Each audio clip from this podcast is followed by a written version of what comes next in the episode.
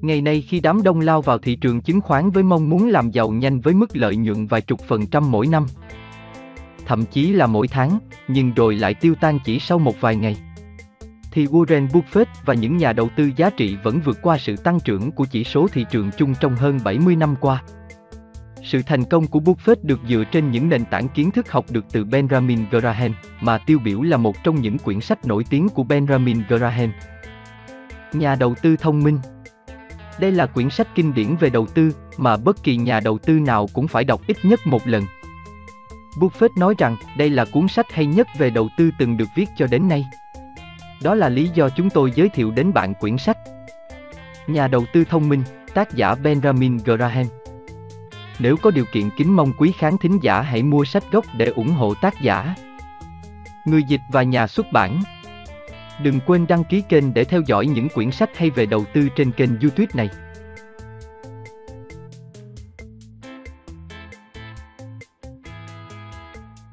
Chương bốn. Phương châm phân bổ danh mục đầu tư trung, nhà đầu tư phòng vệ. Tính chất cơ bản của một danh mục đầu tư thường được xác định theo vị thế và tính cách của người sở hữu hay những người sở hữu. Ở một thái cực, ta có các ngân hàng tiết kiệm, công ty bảo hiểm nhân thọ, những cái gọi là quỹ ủy thác hợp pháp. Một thế hệ trước đây, những đầu tư của họ bị luật pháp tại nhiều bang giới hạn chỉ được kinh doanh trái phiếu cấp cao, và trong một số trường hợp, các cổ phiếu ưu đãi cấp cao, high grade preferred stock. Ở thái cực kia, ta có nhà kinh doanh phát đạt và kinh nghiệm, người sẽ đưa bất kỳ loại trái phiếu hoặc cổ phiếu nào vào danh sách chứng khoán của mình nếu anh ta coi nó là một món hàng hấp dẫn.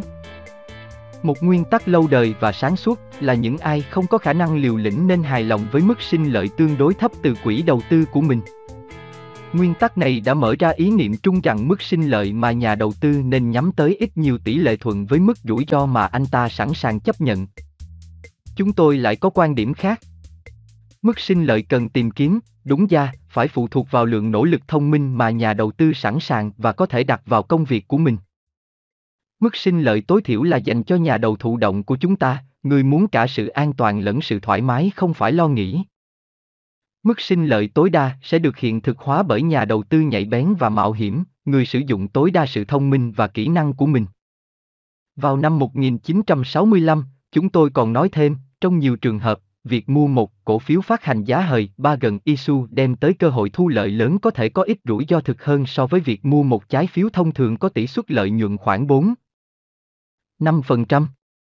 Lời phát biểu này có nhiều phần đúng thực hơn chúng tôi tưởng, vì trong nhiều năm sau đó các trái phiếu dài hạn tốt nhắc đã mất một phần lớn giá trị thị trường của chúng do sự gia tăng mức lãi suất.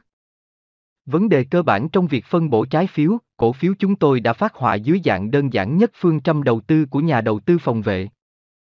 Anh ta nên phân chia vốn của mình cho các trái phiếu cấp cao và các cổ phiếu thường cấp cao.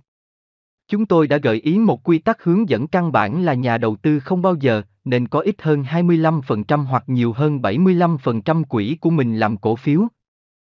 Và do đó có mức tỷ lệ nghịch từ hai mươi lăm phần trăm đến bảy mươi lăm phần trăm làm trái phiếu. Hàm ý ở đây là cách chia tiêu chuẩn nên cân bằng. Tức là năm mươi năm mươi giữa hai món đầu tư chính. Theo truyền thống, lý do hợp lý để tăng phần trăm của cổ phiếu thường sẽ là sự xuất hiện của các mức giá giảm được tạo ra trong một thị trường giá xuống kéo dài. Ngược lại, quy trình hợp lý để giảm thành phần cổ phiếu thường xuống năm mươi phần trăm là theo sự đánh giá của nhà đầu tư. Mức thị trường đã lên cao tới mức nguy hiểm. Những câu châm ngôn cũ dích này luôn dễ đề ra và khó làm theo, vì chúng đi ngược lại chính cái bản chất của con người là tạo ra những sự thái quá của thị trường giá lên và giá xuống. Điều gần như là mâu thuẫn về điều kiện khi đề xuất một phương châm khả thi cho một người sở hữu cổ phiếu trung bình là anh ta nên giảm các cổ phần của mình khi thị trường tăng quá một mức nhất định và tăng các cổ phần lên khi thị trường giảm. Đó là vì một người trung bình làm theo, và rõ ràng là phải làm theo, khuynh hướng ngược lại với chúng tôi trong những lần tăng và giảm lớn trong quá khứ. Và người viết này tin tưởng là chúng ta sẽ còn gặp những thăng giáng ấy trong tương lai. Nếu sự phân chia giữa các hoạt động đầu tư và đầu cơ bây giờ cũng rõ ràng như khi xưa thì chúng tôi có lẽ đã có thể coi những nhà đầu tư là một nhóm người sắc sảo, kinh nghiệm, thường bán cho những nhà đầu cơ lơ ngơ, xui rủi với giá cao rồi mua lại từ họ với giá thấp hơn. Hình ảnh này có thể đã có một chút sự thật trong quá khứ nhưng bây giờ thật khó để liên hệ nó với các diễn biến tài chính từ năm một nghìn chín trăm bốn mươi chín. Không có điều gì cho thấy những hoạt động chuyên nghiệp, như của các quỹ tương hỗ, đã được thực hiện theo cách như vậy. Tỷ lệ danh mục đầu tư đặt vào chứng khoán bằng hai loại quỹ chủ yếu, quỹ cân đối và cổ phiếu thường đã thay đổi rất ít từ năm này qua năm khác. Các hoạt động mua bán của họ chủ yếu liên quan đến các nỗ lực chuyên từ các cổ phần ít hứa hẹn sang cổ phần nhiều hứa hẹn hơn. Nếu, như chúng tôi vẫn hàng tin tưởng, thị trường cổ phiếu đã vượt khỏi ranh giới cũ của nó, và nếu những ranh giới mới chưa được hình thành, thì chúng tôi không thể cho nhà đầu tư các quy tắc đáng tin cậy nào để theo đó giảm các phần cổ phiếu thường của mình xuống mức hai mươi lăm phần trăm tối thiểu và sau đó bổ sung lại để đạt mức bảy mươi lăm phần trăm tối đa. Chúng tôi có thể khuyên rằng nói chung nhà đầu tư không nên đặt một nửa vào cổ phiếu trừ phi anh ta rất tự tin vào sự vững chãi của vị trí cổ phiếu của mình và chắc chắn anh ta có thể đối mặt với sự sụt giảm thị trường kiều những năm một nghìn chín trăm sáu mươi chín đến một nghìn chín trăm bảy mươi một cách bình tĩnh. Rất khó để chúng tôi thấy sự tự tin như vậy là hợp lý với những mức giá tồn tại vào đầu năm một nghìn chín trăm bảy mươi hai. Do đó, chúng tôi sẽ khuyên rằng không nên để cổ phiếu chiếm một phần lớn hơn năm mươi phần trăm. Nhưng, vì các lý do bổ sung, cũng khó không kém khi khuyên nhà đầu tư giảm con số xuống dưới năm mươi phần trăm nhiều, trừ phi nhà đầu tư lo lắng trong chính thâm tâm của mình về mức thị trường hiện tại, và sẽ hài lòng với việc giới hạn sự tham gia của mình vào bất kỳ một sự tăng nào nữa ở mức, chẳng hạn, hai mươi lăm phần trăm tổng vốn đầu tư.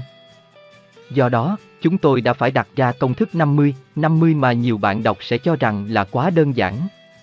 Với phương pháp này, quy tắc định hướng là duy trì mức phân chia ngang bằng giữa trái phiếu và cổ phiếu.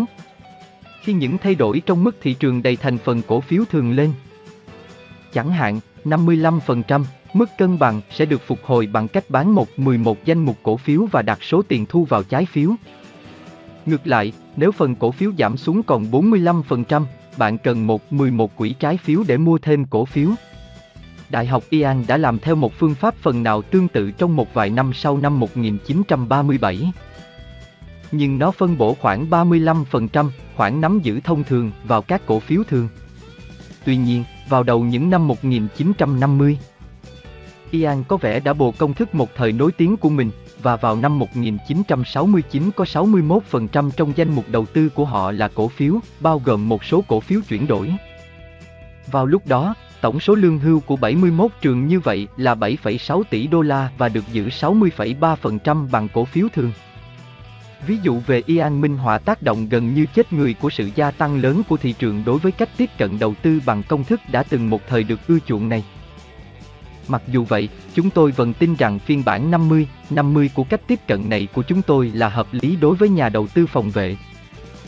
Nó cực kỳ đơn giản, nó chắc chắn nhắm đúng hướng, nó tạo cho những người làm theo nó cảm giác là ít nhất anh ta đang có một số hành động để phản ứng với diễn biến của thị trường. Và quan trọng nhất là nó sẽ ngăn anh ta khỏi bị lôi cuốn ngày một nhiều hơn vào các cổ phiếu thường trong khi thị trường đang vươn tới các mức giá đỉnh cao ngày một nguy hiểm hơn. Hơn nữa, một nhà đầu tư thận trọng thật sự sẽ hài lòng với những lợi nhuận trên một nửa danh mục của anh trong thị trường đi lên. Còn trong một cuộc giảm sút nghiêm trọng, anh ta sẽ lấy làm an ủi lớn rằng anh ta khá hơn những bạn bè mạo hiểm của mình bao nhiêu. Trong khi cách chia năm mươi năm mươi của chúng tôi chắc chắn là một chương trình đa mục đích đơn giản nhất đã từng được sáng chế ra. Nó có thể không phải là kế hoạch tốt nhất về mặt lợi nhuận đạt được. Tất nhiên, không có cách tiếp cận nào, dù máy móc hay không, lại có thể được sử dụng với sự đảm bảo rằng nó sẽ có tác dụng tốt hơn cách khác. Mức sinh lợi cao hơn nhiều của các trái phiếu tốt hiện nay so với các cổ phiếu đại diện là một luận cứ rất thuyết phục để thiên vị thành phần trái phiếu. Lựa chọn của nhà đầu tư giữa năm mươi phần trăm hoặc một con số thấp hơn cho cổ phiếu chỉ dựa vào tính cách và thái độ của anh ta. Nếu anh ta có thể hành động như một người cân đo lợi thế một cách lạnh lùng, anh ta sẽ nghiêng về việc đặt thành phần cổ phiếu ở mức thấp hai mươi lăm phần trăm vào lúc này, với ý chờ tới lúc tỷ suất cổ tức của J R I A đạt, chẳng hạn, hai phần ba tỷ suất lợi tức trái phiếu thì anh ta sẽ áp dụng cách chia năm mươi năm mươi giữa trái phiếu và cổ phiếu. Bắt đầu xét từ mức chín trăm J R I A và cổ tức ba mươi sáu đô la trên một đơn vị, điều này sẽ đòi hỏi tỷ suất lợi tức trái phiếu chịu thuế giảm từ 7. năm phần trăm xuống năm phẩy năm phần trăm để tương đương mức sinh lợi hiện tại của các cổ phiếu hàng đầu, hoặc dờ rờ i a giảm xuống thấp tới mức sáu trăm sáu mươi nếu không giảm tỷ suất lợi tức trái phiếu và không tăng cổ tức. Sự kết hợp các thay đổi này có thể tạo ra điểm mua tương tự. Một chương trình kiểu này không quá phức tạp, phần khó là tiếp nhận nó và duy trì nó. Chưa nói đến khả năng là hóa ra nó quá bảo thủ. Thành phần trái phiếu, việc chọn các trái phiếu phát hành trong phần trái phiếu của danh mục nhà đầu tư sẽ xoay quanh hai câu hỏi chính: anh ta nên mua các trái phiếu chịu thuế hay miễn thuế? Và anh ta nên mua các trái phiếu kỳ hạn ngắn hay dài? Quyết định về thuế sẽ chủ yếu là vấn đề tính toán số học. Căn cứ vào so sánh sự chênh lệch giữa tỷ suất lợi tức và khung thuế của nhà đầu tư. Vào tháng một năm một nghìn chín trăm bảy mươi hai, sự lựa chọn các trái phiếu kỳ hạn hai mươi năm là giữa tỷ suất lợi tức, chẳng hạn, bảy phẩy năm phần trăm với các trái phiếu công ty cấp A A và năm phẩy ba phần trăm với các trái phiếu phát hành miễn thuế hàng đầu. Khái niệm trái phiếu đô thị nói chung được áp dụng với tất cả các loại trái phiếu miễn thuế, kể cả các công trái của tiểu bang. Điều này do đó làm các trái phiếu kỳ hạn này mất mát khoảng ba mươi phần trăm khi chuyển từ trái phiếu công ty thành trái phiếu đô thị. Do đó, nếu nhà đầu tư có khung thuế tối đa cao hơn ba mươi phần trăm, thì anh ta có lượng tiết kiệm thuần sau khi tính thuế bằng cách chọn các trái phiếu đô thị.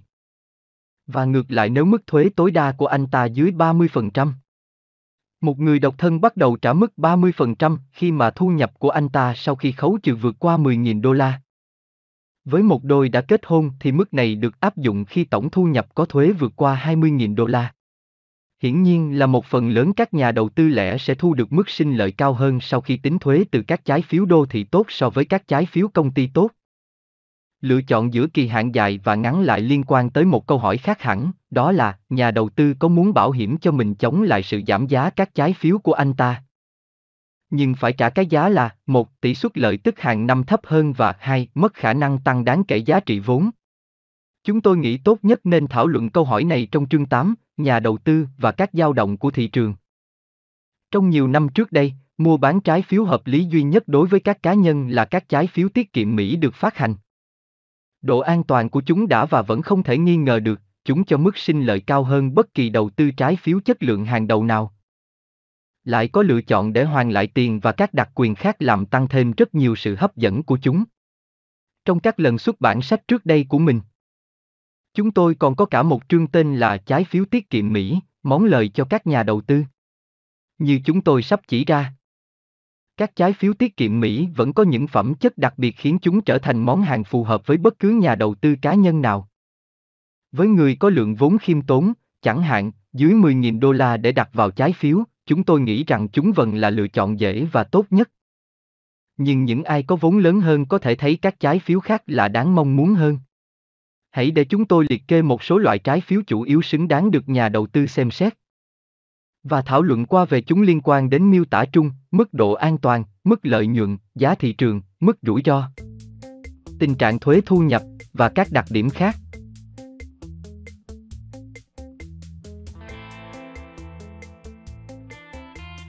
một. Trái phiếu tiết kiệm Mỹ, loại E và loại H. Đầu tiên, chúng tôi sẽ tóm tắt các điều khoản quan trọng của chúng, và sau đó sẽ thảo luận qua về một số lợi thế của những món đầu tư độc đáo, hấp dẫn và vô cùng tiện lợi này. Các trái phiếu loạt Series H trả lãi suất nửa năm một lần, như những trái phiếu khác. Mức lãi suất là bốn phẩy hai chín phần trăm cho năm đầu tiên. Sau đó là năm phẩy mười phần trăm, đều trong chín năm sau đó tới khi đáo hạn. Lãi suất của trái phiếu loạt E không được chi trả, nhưng tích lũy cho người sở hữu thông qua sự tăng giá trị thu hồi, mua lại. Các trái phiếu được bán với mức giá bảy mươi lăm phần trăm mệnh giá của chúng và đáo hạn ở mức một trăm phần trăm trong vòng tháng năm năm mười tháng sau khi mua. Nếu giữ đến lúc đáo hạn, tỷ suất lợi tức là năm phần trăm, cộng gộp vào mỗi nửa năm. Nếu thu hồi sớm hơn, tỷ suất lợi tức tăng từ mức tối thiểu bốn phẩy không một phần trăm của năm đầu lên trung bình năm, hai mươi phần trăm trong vòng bốn mươi lăm, sáu, bốn phẩy tám ba năm tiếp theo. Lãi của các trái phiếu phải chịu thuế thu nhập liên bang, nhưng được miễn thuế thu nhập tiểu bang. Tuy nhiên, thuế thu nhập liên bang trên các trái phiếu loạt E có thể được người giữ trọn trả hàng năm với lãi suất tích dần, thông qua giá trị thu hồi tăng, hoặc lúc trái phiếu thật sự được bán đi. Những người sở hữu trái phiếu loạt E có thể đổi chúng thành tiền bất kỳ lúc nào, một thời gian ngắn sau khi mua với giá trị thu hồi hiện tại của chúng. Những người giữ trái phiếu loạt H cũng có quyền lợi tương tự để đổi chúng thành tiền theo mệnh giá. Các trái phiếu loạt E có thể đổi cho loạt H với những lợi thế về thuế nhất định. Các trái phiếu bị mất, bị hủy hoặc bị trộm có thể được thay thế miễn phí. Có giới hạn đối với số lần mua một năm, nhưng có những điều khoản không giới hạn về sự đồng sở hữu trong các thành viên gia đình, khiến đa số các nhà đầu tư có thể mua bao nhiêu mà họ có thể. Nhận xét, không có đầu tư nào khác kết hợp được cả: một, sự bảo đảm tuyệt đối vốn và lãi suất được trả; hai, quyền được đòi tiền lại hoàn toàn bất cứ lúc nào; và ba, đảm bảo ít nhất năm phần trăm lãi suất trong ít nhất mười năm. Những người sở hữu trái phiếu loạt E trước đây có quyền gia hạn trái phiếu của mình khi đến kỳ hạn, và do đó tiếp tục tích tụ giá trị hàng năm với các mức cao hơn liên tiếp.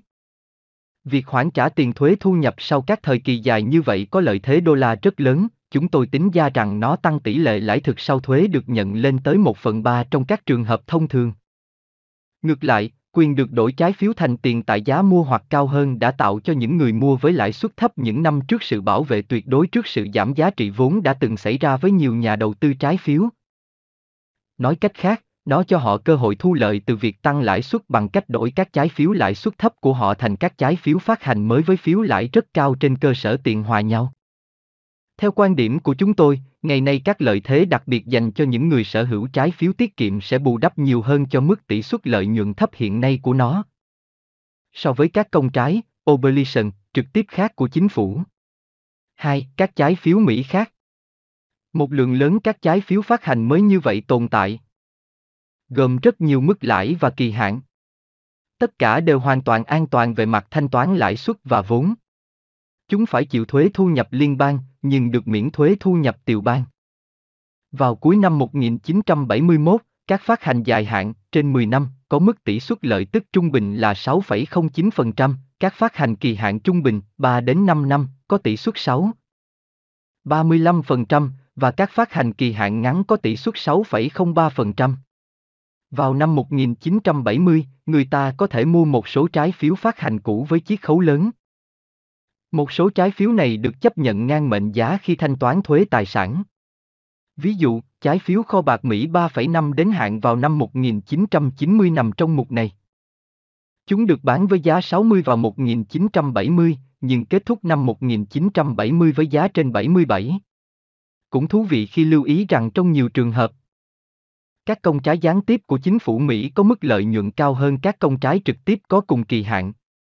Ngay khi chúng tôi đang viết, có một đợt chào bán với mức bảy phẩy không năm phần trăm các chứng chỉ được bảo đảm hoàn toàn bởi Bộ trưởng Giao thông Mỹ. Mức lãi suất cao hơn đến một phần trăm so với các công trái trực tiếp của Mỹ cùng đến hạn vào năm đó, một nghìn chín trăm tám mươi sáu. Các chứng chỉ thật ra được phát hành dưới tên những người được ủy quyền của công ty Transcendental Transportation Co. S, nhưng chúng được bán trên cơ sở một tuyên bố của Bộ trưởng Tư pháp Mỹ đảm bảo rằng nó được đưa vào loại công trái chung của Hoa Kỳ, được bảo hộ bởi toàn bộ niềm tin và lòng tín nhiệm với nó. Có một số tương đối các công trái gián tiếp kiểu này đã được chính phủ Mỹ đưa ra trong quá khứ, và tất cả chúng đều được tôn trọng một cách tuyệt đối. Người đọc có thể sẽ tự hỏi tại sao lại có tất cả những trò lòe bịp này, với cả sự đảm bảo trực tiếp của Bộ trưởng Bộ Giao thông, và cuối cùng có chi phí cao hơn cho người trả thuế. Lý do chính cho sự mập mờ này là do giới hạn nợ áp đặt lên chính phủ khi vay từ Quốc hội.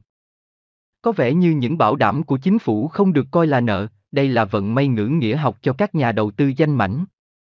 Có lẽ tác động chính của tình huống này là sự ra đời của các trái phiếu Housing Authority miễn thuế của Sở Nhà ở, tương đương với một bảo đảm của chính phủ Mỹ, và gần như là phát hành miễn thuế duy nhất tương đương với trái phiếu chính phủ.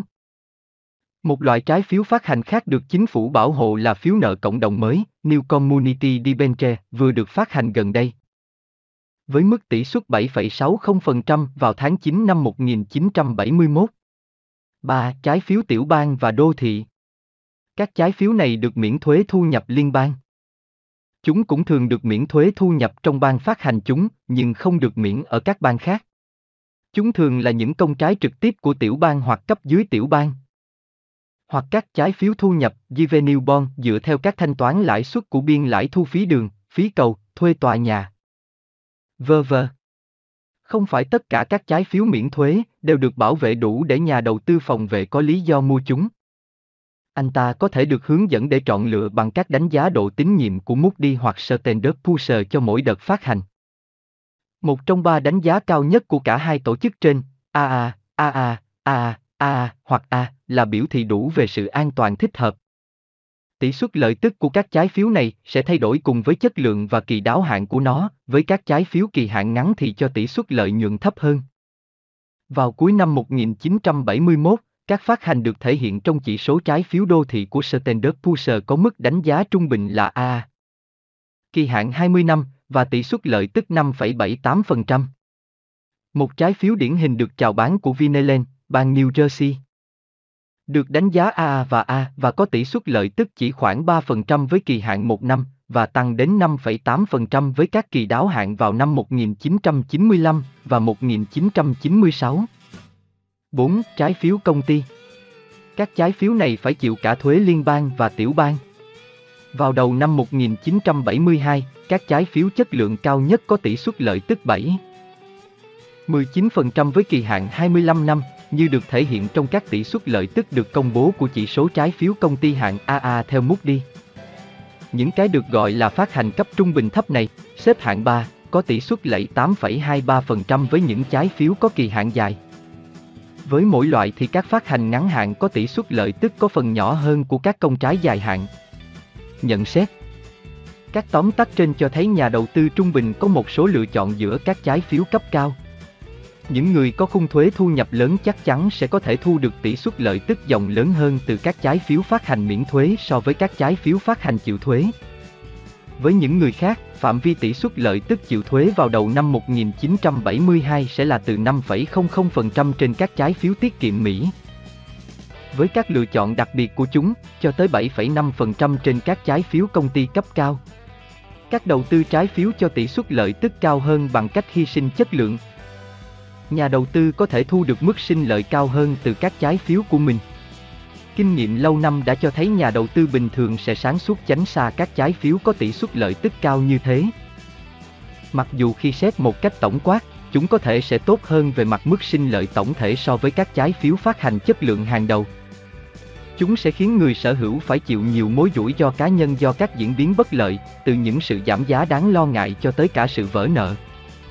Đúng là các cơ hội bán giá hời xảy ra thường xuyên với các trái phiếu cấp thấp, nhưng cần có sự nghiên cứu và kỹ năng đặc biệt để khai thác chúng một cách thành công. Có lẽ ở đây chúng tôi nên nói thêm rằng những giới hạn mà Quốc hội đặt ra cho các trái phiếu trực tiếp của Mỹ đã tạo ra ít nhất hai kiểu cơ hội bán giá hời cho những nhà đầu tư đang theo đuổi các phiếu nợ được chính phủ bảo hộ.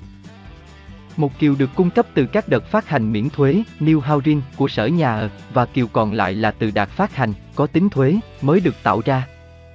Phiếu nợ New Community, cộng đồng mới. Một đợt phát hành New Housing vào tháng bảy năm một nghìn chín trăm bảy mươi mốt có tỷ suất lên tới năm phẩy tám phần trăm. Được miễn cả thuế liên bang và tiểu bang, trong khi một phát hành phiếu nợ New Community, chịu thuế, bán vào tháng chín năm một nghìn chín trăm bảy mươi mốt có tỷ suất bảy phẩy sáu mươi phần trăm. Cả hai phiếu nợ đều có toàn bộ niềm tin và sự tín nhiệm của chính phủ Hoa Kỳ đứng phía sau và do đó chắc chắn là an toàn. Và trên cơ sở giá trị thuần, chúng có mức tỷ suất lợi tức cao hơn các trái phiếu Mỹ thông thường. Tài khoản tiết kiệm thay cho trái phiếu, một nhà đầu tư giờ có thể thu được lãi suất cao từ một tài khoản tiết kiệm ở một ngân hàng thương mại hay ngân hàng tiết kiệm, hoặc từ chứng chỉ tiền gửi ngân hàng, bằng lãi suất từ một trái phiếu hàng đầu có kỳ hạn ngắn. Lãi suất của các tài khoản tiết kiệm ngân hàng có thể thấp đi trong tương lai, nhưng trong các điều kiện hiện tại chúng là một thay thế thích hợp cho việc đầu tư trái phiếu ngắn hạn của nhà đầu tư cá nhân. Những trái phiếu phát hành chuyển đổi chúng được bàn đến trong chương mười sáu. Sự biến động giá cả của các trái phiếu nói chung được bàn đến trong chương tám, nhà đầu tư và các dao động thị trường. Điều khoản về thu hồi trái phiếu trước hạn trong các lần xuất bản trước, chúng tôi đã thảo luận khá nhiều về mặt này của việc kinh doanh trái phiếu, vì nó bao gồm sự bất công nghiêm trọng nhưng ít được chú ý đối với nhà đầu tư. Trong trường hợp thông thường, các trái phiếu sẽ có khả năng được thu hồi khá sớm sau khi được phát hành, với mức trả thêm khiêm tốn, chẳng hạn như năm phần trăm so với giá phát hành. Điều này có nghĩa là trong giai đoạn dao động lớn của mức lãi suất cơ sở, nhà đầu tư phải gánh chịu toàn bộ những thay đổi bất lợi và mất hết phần lợi lãi trừ phần rất nhỏ từ các trái phiếu ưu đãi. Ví dụ, ví dụ tiêu biểu của chúng tôi là vụ phát hành của các phiếu nợ, debenture American Gas Electric một trăm năm mươi lăm phần trăm, được bán cho công chúng với giá một trăm lẻ một vào năm một nghìn chín trăm hai mươi tám. Bốn năm sau, trong các điều kiện gần như khủng hoảng, giá của những trái phiếu tốt này giảm xuống còn sáu mươi hai phẩy năm với tỷ suất lợi tức là tám phần trăm. Tới năm một nghìn chín trăm bốn mươi sáu, trong một tình thế đảo ngược lớn, các trái phiếu loại này có thể được bán để thu mức tỷ suất lợi tức chỉ có ba phần trăm. Và phiếu nợ phát hành năm phần trăm đáng lẽ phải được niêm yết ở giá sát mức một trăm sáu mươi. Nhưng tại thời điểm đó, công ty này đã lợi dụng điều khoản về lệnh thu hồi và thu đổi phát hành này với giá chỉ ở mức một trăm lẻ sáu đô la. Đặc điểm thu hồi của các hợp đồng trái phiếu này là một trường hợp được che đậy sơ qua của việc mặt Úc tôi thắng, mặt ngửa Anh thua. Cuối cùng, những tổ chức mua trái phiếu đã không chấp nhận sự sắp đặt bất công này và trong những năm gần đây, hầu hết các phát hành dài hạn có phiếu lãi cao đã được bảo vệ khỏi sự thu hồi trong mười năm hoặc hơn sau khi phát hành. Điều này vẫn giới hạn khả năng tăng giá của chúng, nhưng không phải một cách bất công. Về mặt thực tế, chúng tôi khuyên những người đầu tư vào các phiếu nợ phát hành dài hạn hy sinh một lượng tỷ suất lợi tức nhỏ để nhận được sự chắc chắn không bị thu hồi, trong hai mươi hoặc hai mươi lăm năm chẳng hạn. Tương tự, việc mua một trái phiếu có phiếu lãi thấp với giá chiết khấu có lợi thế so với việc mua một trái phiếu có phiếu lãi cao bán xấp xỉ mệnh giá và có thể bị thu hồi trong một vài năm. Vì sự chiết khấu giá, ví dụ, như của một trái phiếu ba phẩy năm phần trăm bán tại mức sáu mươi ba phẩy năm phần trăm, có tỷ suất lợi tức là bảy phẩy tám mươi lăm phần trăm, có sự bảo vệ tuyệt đối trước các hành động thu hồi bất lợi. Các cổ phiếu ưu đãi thông thường, tức không chuyển đổi được một số nhận định chung nhất định, nên được đặt ra ở đây về các cổ phiếu ưu đãi. Các cổ phiếu ưu đãi thực sự tốt có thể tồn tại và đang tồn tại, chúng vẫn tốt bất kể hình thức đầu tư, một thứ vốn đã xấu. Cổ đông mua cổ phiếu ưu đãi thông thường sẽ đặt sự an toàn của mình vào khả năng và mong muốn của công ty về việc chi trả cổ tức trên cổ phiếu thường của nó.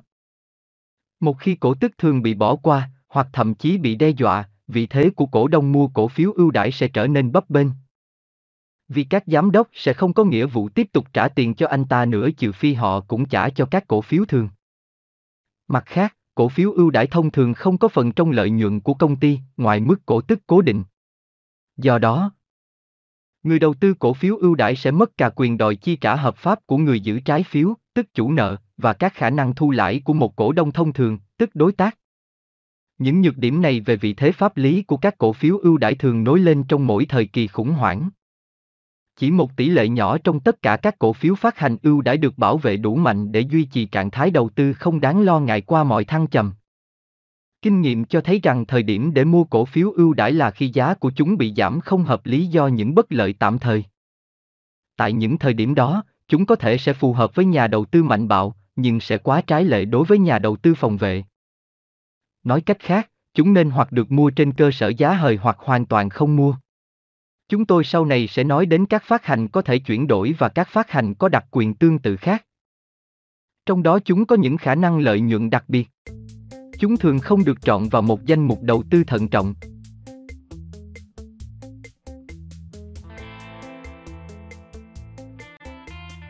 Một tính chất kỳ lạ khác trong vị thế chung của các cổ phiếu ưu đãi cần được nói tới. Chúng có tình trạng thuế tốt hơn nhiều đối với những người mua là công ty so với những nhà đầu tư cá nhân. Các công ty chỉ trả thuế thu nhập trên mười lăm phần trăm thu nhập họ thu được từ cổ tức, chứ không phải trên toàn bộ thu nhập lãi thông thường của họ.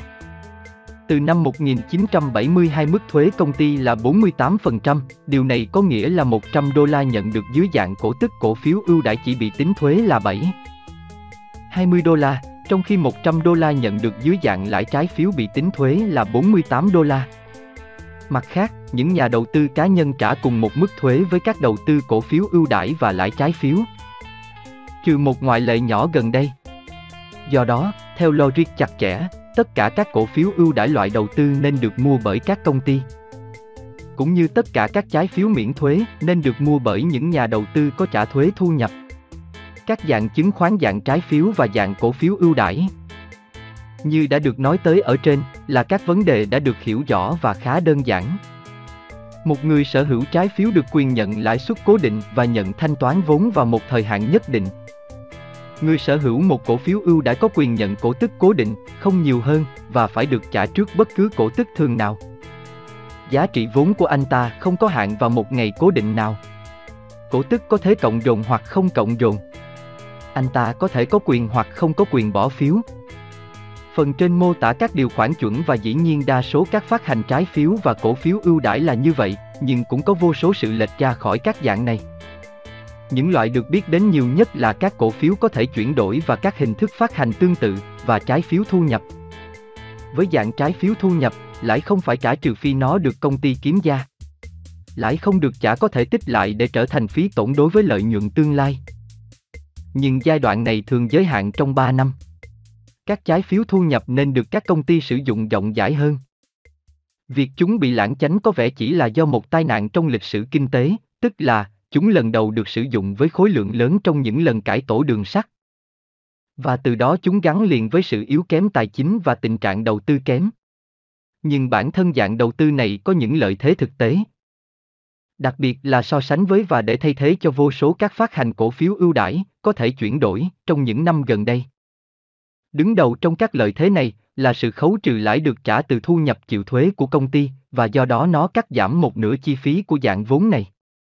Xét từ quan điểm của nhà đầu tư, có lẽ tốt nhất trong hầu hết các trường hợp là anh ta nên có một quyền được nhận vô điều kiện các thanh toán lãi từ công ty khi công ty kiếm ra.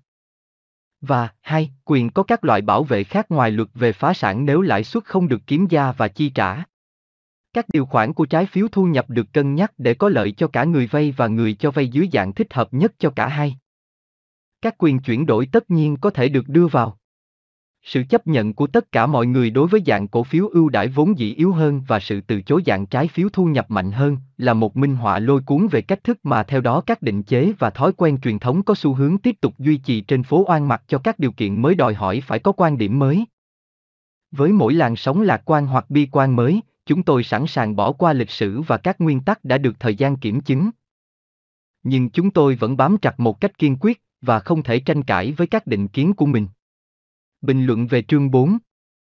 Khi bạn bị phụ thuộc vào cơ hội, tự nhiên bạn sẽ không còn sự may mắn nữa, huấn luyện viên bóng rổ Pat Riley. Danh mục đầu tư của bạn nên mạnh bạo đến mức nào? Điều này, theo Graham, ít phụ thuộc vào các loại đầu tư mà bạn sở hữu. Hơn là bạn là kiểu nhà đầu tư nào. Có hai cách để là một nhà tư thông minh, bằng cách không ngừng nghiên cứu, lựa chọn và quản lý một tổ hợp động gồm các cổ phiếu, trái phiếu, hoặc quỹ đầu tư tương hỗ, hoặc bằng cách tạo ra một danh mục đầu tư cố định chạy tự động và cần rất ít nỗ lực tiếp theo, nhưng tạo ra rất ít sự sôi động. Graham gọi cách tiếp cận đầu tiên là chủ động hoặc mạo hiểm, nó cần nhiều thời gian và rất nhiều năng lượng. Chiến lược, thụ động hoặc phòng vệ, cần ít thời gian hoặc nỗ lực nhưng lại cần sự tách rời gần như khổ hạnh khỏi những huyên náo quyến rũ của thị trường. Như học giả thị trường Charles Ellis đã giải thích, phương pháp mạo hiểm đòi hỏi cố gắng thể lực và trí tuệ, trong khi phương pháp phòng vệ lại đòi hỏi về mặt tâm lý. Nếu bạn có dư thời gian, và là người cạnh tranh cao, suy nghĩ như một cổ động viên thể thao, và thích thú với một thách thức trí tuệ phức tạp, thì phương pháp chủ động sẽ là con đường của bạn. Nếu bạn luôn cảm thấy bị gấp gáp, thèm khát sự đơn giản, và không thích nghĩ ngợi về tiền, thì phương pháp thụ động là dành cho bạn. Có những người sẽ cảm thấy thoải mái nhất khi kết hợp cả hai phương pháp, tạo ra một danh mục đầu tư chủ yếu là chủ động và có một phần thụ động. Hoặc ngược lại, cả hai phương pháp đều thông minh như nhau, và bạn có thể thành công với bất kỳ cái nào, nhưng chỉ với điều kiện bạn hiểu mình đủ rõ để chọn một cách trong cả cuộc đời đầu tư của bạn. Và kiểm soát các chi phí và cảm xúc của mình. Sự phân biệt của Graham giữa những nhà đầu tư chủ động và thụ động là một cách nhắc nhở khác rằng rủi ro tài chính không chỉ nằm ở nơi hầu hết chúng ta đi tìm nó, trong nền kinh tế hoặc trong các đầu tư của ta, mà còn ở trong bản thân chúng ta nữa. Bạn có thể can đảm, hay bạn sẽ nản. Vậy thì một nhà đầu tư phòng vệ nên bắt đầu như thế nào? Quyết định đầu tiên và cơ bản nhất là đặt bao nhiêu vào cổ phiếu và đặt bao nhiêu vào trái phiếu và tiền mặt. Lưu ý rằng Graham cố tình để bài thảo luận này sau chương về lạm phát của ông, nhằm chuẩn bị trước cho bạn kiến thức rằng lạm phát là một trong những kẻ thù nguy hiểm nhất của bạn. Điều ấn tượng nhất trong thảo luận của Graham về cách phân chia tài sản của bạn giữa cổ phiếu và trái phiếu là ông không hề nhắc tới từ tuổi. Điều này đặt lời khuyên của ông hoàn toàn đối lập với lẽ phải thông thường, là việc bạn sẽ liều đầu tư bao nhiêu phụ thuộc chủ yếu vào độ tuổi của bạn.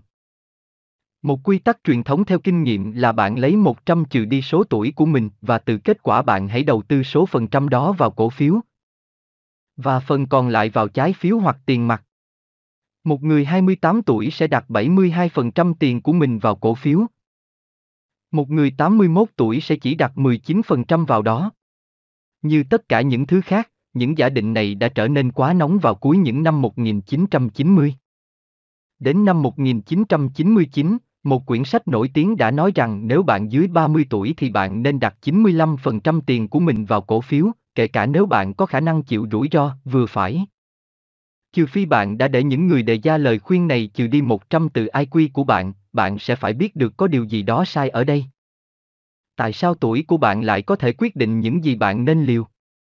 Một cụ già tám mươi chín tuổi với ba triệu đô la, một khoản lương hưu khá lớn, và với đàn con cháu sẽ rất ngốc nghếch nếu đặt phần lớn tiền của mình vào trái phiếu. Bà đã có nhiều thu nhập, và cháu của bà, người rồi sẽ được thừa kế các cổ phiếu của bà, còn nhiều thập kỷ để đầu tư trước mắt. Mặt khác, một người hai mươi lăm tuổi đang dành tiền để làm đám cưới và trả tiền nhà có điên mà đặt hết tiền của mình vào cổ phiếu. Nếu thị trường chứng khoán lao đầu xuống, anh ta sẽ không có thu nhập nào từ trái phiếu để đỡ lưng cho mình. Hơn nữa, cho dù bạn trẻ cỡ nào, bạn có thể bỗng nhiên cần phải rút tiền của mình ra khỏi cổ phiếu không phải trong bốn mươi năm nữa, mà trong bốn mươi phút nữa. Không một linh cảm hay cảnh báo nào là bạn có thể mất việc, phải ly dị, hay trở nên tàn tật, hoặc chịu bất kỳ một bất ngờ nào. Những điều không lường trước có thể rơi vào bất cứ ai, vào bất cứ tuổi nào. Tất cả mọi người đều phải giữ một số tài sản dưới dạng tiền mặt an toàn tuyệt đối. Cuối cùng, rất nhiều người phải ngừng đầu tư chỉ vì thị trường cổ phiếu đi xuống. Các nhà tâm lý cho thấy rằng hầu hết chúng ta rất kém trong việc dự đoán vào ngày hôm nay là chúng ta sẽ linh cảm như thế nào về một sự kiện đầy cảm xúc sẽ xảy ra trong tương lai. Khi các cổ phiếu đi lên mười lăm phần trăm hoặc hai mươi phần trăm một năm như vào những năm một nghìn chín trăm tám mươi và một nghìn chín trăm chín mươi, rất dễ tưởng tượng rằng bạn và các cổ phiếu của bạn đã cưới nhau trọn đời. Nhưng khi bạn phải chứng kiến mỗi đô la mà bạn đầu tư bị teo lại thành một xu, rất khó để không giải cứu bằng sự an toàn của trái phiếu và tiền mặt. Thay vì mua và giữ các cổ phiếu của mình, nhiều người rốt cuộc lại mua cao, bán thấp và chẳng giữ được gì ngoài cái đầu trên tay mình. Vì có rất ít nhà đầu tư có đủ gan để bám lấy cổ phiếu trong một thị trường sụt giảm, Graham nhấn mạnh rằng mọi người nên giữ ít nhất là hai mươi lăm phần trăm làm trái phiếu. Cái đệm đó, ông tranh luận, sẽ cho bạn đủ can đảm để giữ nốt chỗ tiền còn lại vào cổ phiếu kể cả khi cổ phiếu giảm. Để hiểu rõ hơn về lượng rủi ro mà bạn có thể chịu được, hãy nghĩ về những hoàn cảnh cơ bản trong đời sống của bạn. Khi nào chúng sẽ có ảnh hưởng, khi nào chúng sẽ thay đổi, và chúng sẽ có khả năng tác động như thế nào tới sự cần tiền mặt của bạn. Bạn độc thân hay đã kết hôn? Vợ, chồng hoặc người bạn đời của bạn làm gì để kiếm sống? Bạn có hoặc sẽ có con không? Khi nào thì tiền học phí sẽ đến gõ cửa nhà bạn? Bạn sẽ được thừa kế hay không? Hay bạn sẽ phải chịu trách nhiệm tài chính cho bố mẹ già yếu? Những yếu tố gì có thể tác động xấu tới sự nghiệp của bạn? Nếu bạn làm việc cho ngân hàng hoặc công ty xây dựng nhà, việc tăng lãi suất có thể khiến bạn mất việc. Nếu bạn làm việc cho một nơi sản xuất hóa chất, giá dầu tăng vút có lẽ sẽ là tin xấu. Nếu bạn tự làm chủ, các công ty tương tự như của bạn thường tồn tại được bao lâu? Bạn có cần các đầu tư của mình để bổ sung cho thu nhập tiền mặt không? Nói chung, các trái phiếu sẽ bổ sung, còn cổ phiếu thì không. Với mức lương và nhu cầu tiêu của bạn, bạn có thể mất bao nhiêu vào các đầu tư của mình? Nếu sau khi xem xét các yếu tố này, bạn cảm thấy bạn có thể chịu những rủi ro cao hơn vốn có trong việc sở hữu lượng cổ phiếu to lớn, bạn thuộc về phần hai mươi lăm phần trăm tối thiểu đặt vào trái phiếu hoặc tiền mặt của Graham.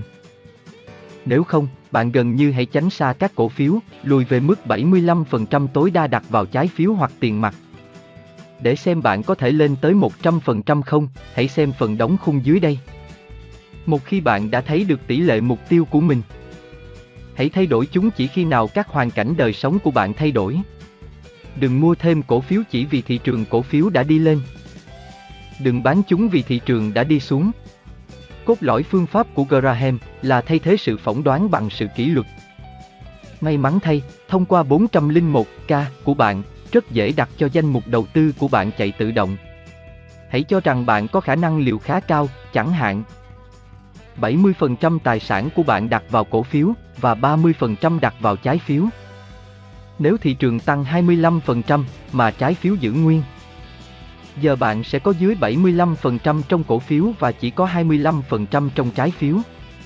Hãy lên trang web bốn không một k của bạn hoặc gọi số miễn phí của nó và bán đủ số cổ phiếu của mình để tái cân bằng trở lại mục tiêu bảy mươi ba mươi của bạn.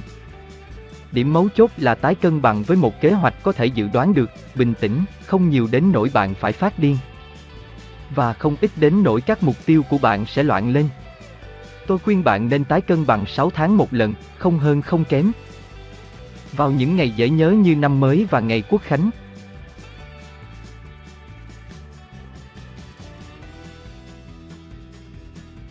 Tại sao không phải là một trăm phần trăm chứng khoán? Graham khuyên bạn không bao giờ đặt nhiều hơn bảy mươi lăm phần trăm tổng tài sản của mình vào cổ phiếu. Nhưng có phải việc đặt hết tiền vào cổ phiếu là không nên cho tất cả mọi người không? Với một thiểu số bé xíu các nhà đầu tư, một danh mục đầu tư một trăm phần trăm cổ phiếu là hợp lý. Bạn là một trong số họ nếu bạn đã cất đi đủ số tiền để chu cấp cho gia đình trong ít nhất một năm nữa, sẽ đầu tư đều đặn trong ít nhất hai mươi năm nữa, đã sống sót qua được thị trường giá xuống bắt đầu vào năm hai nghìn, không bán cổ phiếu trong thị trường giá xuống bắt đầu vào năm hai nghìn, mua nhiều cổ phiếu hơn trong thị trường giá xuống bắt đầu vào năm hai nghìn. Đã đọc chương tám của cuốn sách này và đã thực hiện một kế hoạch chính thức để kiểm soát hành vi đầu tư của bản thân. Trừ phi bạn có thể thành thật vượt qua tất cả các câu kiểm tra, bạn không việc gì phải đặt hết tiền của mình vào cổ phiếu. Tất cả những ai đã hoảng loạn trong thị trường giá xuống lần trước sẽ tiếp tục như vậy trong lần sau và sẽ hối hận vì không có cái đệm bằng tiền mặt và trái phiếu. Cái đẹp của việc tái cân bằng định kỳ này là nó sẽ khiến bạn dựa các quyết định đầu tư của mình vào một tiêu chuẩn đơn giản. Có mục đích, tôi có sở hữu tài sản này nhiều hơn những gì kế hoạch của tôi đề ra không? Thay vì sự phỏng đoán suông xem các mức lãi suất đang đi về đâu. Hay bạn có nghĩ rằng chỉ số Dow có sắp lăn vật da chết không? Một số công ty kiểu quỹ đầu tư tương hỗ, trong đó có T. Rowe Price, có thể sẽ sớm giới thiệu các dịch vụ tự động tái cân bằng danh mục đầu tư bốn không một k của bạn theo mục tiêu đặt trước của bạn. Nên bạn không bao giờ cần phải ra một quyết định chủ động. Lợi và hại của việc đầu tư kiếm lợi tức. Vào thời của Graham, các nhà đầu tư trái phiếu có hai lựa chọn cơ bản, chịu thuế hay miễn thuế, ngắn hạn hay dài hạn. Ngày nay có thêm một lựa chọn nữa, trái phiếu hay quỹ trái phiếu, chịu thuế hay miễn thuế. Trừ phi bạn thuộc khung thuế thấp nhất, bạn chỉ nên mua trái phiếu miễn thuế, đô thị, ngoài quỹ lương hưu của mình. Nếu không, rất nhiều lợi tức trái phiếu của bạn sẽ rơi vào tay I R S. Nơi duy nhất để sở hữu trái phiếu có thuế là trong tài khoản bốn không một k của bạn hoặc một tài khoản trú ngụ khác, nơi mà bạn sẽ không nợ thuế hiện tại trên thu nhập của chúng, và nơi các trái phiếu đô thị không có chỗ vì lợi thế thuế của chúng sẽ bị phí phạm. Ngắn hạn hay dài hạn? Trái phiếu và các mức lãi suất nằm trên vênh trên hai đầu của một chiếc bập bênh, nếu lãi suất tăng thì giá trái phiếu sẽ giảm, mặc dù một trái phiếu ngắn hạn sẽ giảm ít hơn nhiều so với một trái phiếu dài hạn. Mặt khác, nếu lãi suất giảm, giá trái phiếu sẽ tăng và một trái phiếu dài hạn sẽ vượt qua các trái phiếu có kỳ hạn ngắn hơn. Bạn có thể chia nhỏ sự chênh lệch bằng cách mua các trái phiếu có kỳ hạn trung bình, đáo hạn trong năm tới mười năm nữa. Chúng không vút lên khi bên bập bên của chúng cao lên, nhưng chúng cũng không đập xuống đất. Với hầu hết các nhà đầu tư, các trái phiếu kỳ hạn trung bình là lựa chọn đơn giản nhất, vì chúng có thể sẽ giúp giải thoát bạn khỏi trò đoán xem mức lãi suất bao nhiêu là được. Trái phiếu hay quỹ trái phiếu?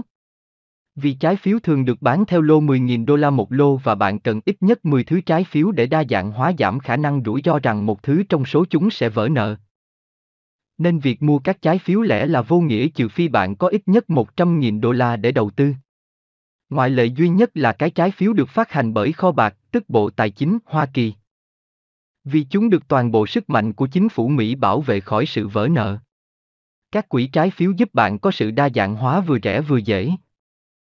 Cùng với sự tiện lợi của việc thu lợi tức hàng tháng, mà từ đó bạn có thể tái đầu tư vào quỹ tại mức hiện tại mà không phải trả phí.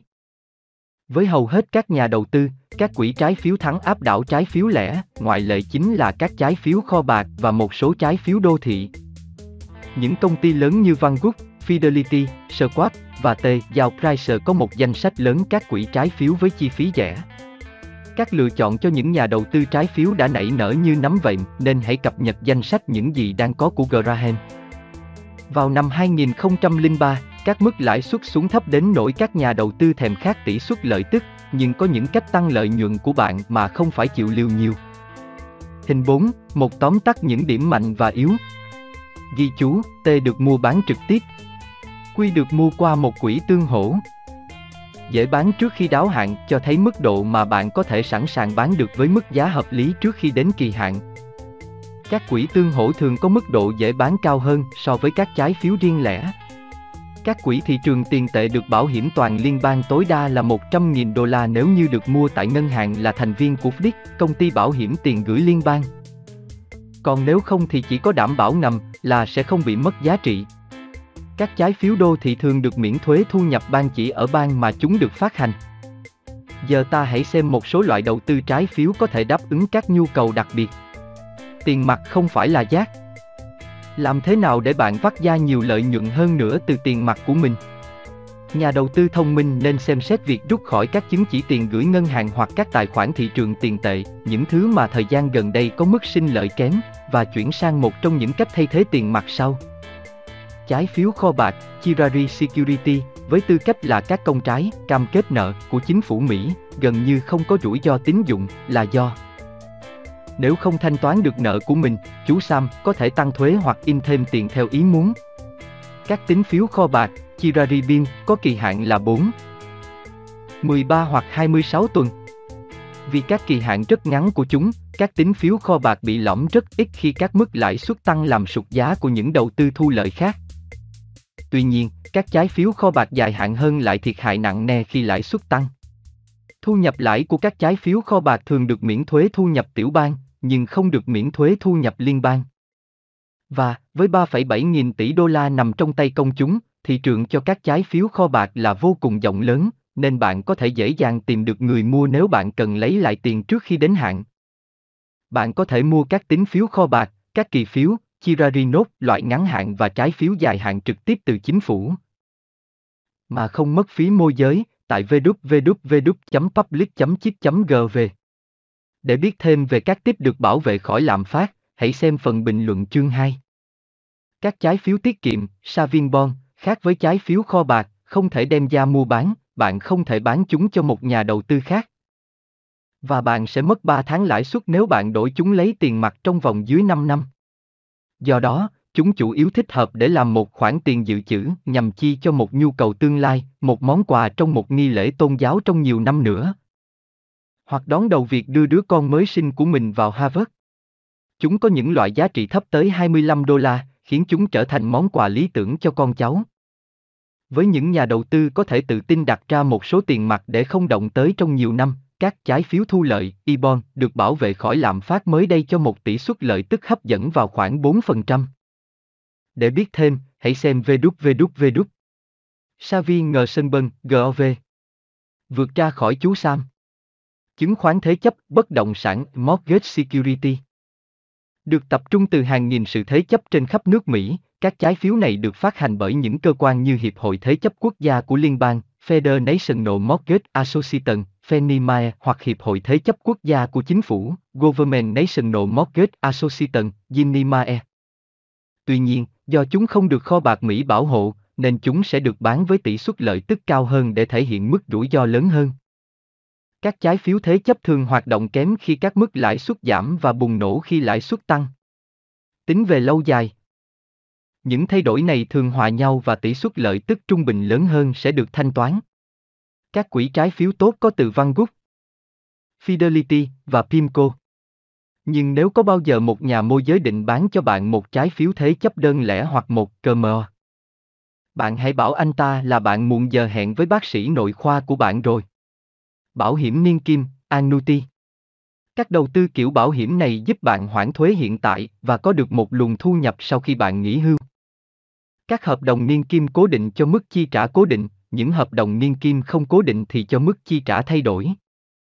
Nhưng những gì nhà đầu tư phòng vệ thật sự cần phòng vệ ở đây là các những nhân viên bảo hiểm gây sức ép, nhà môi giới chứng khoán và những nhà hoạch định tài chính bán giao niên kim với giá cao một cách tham tàn.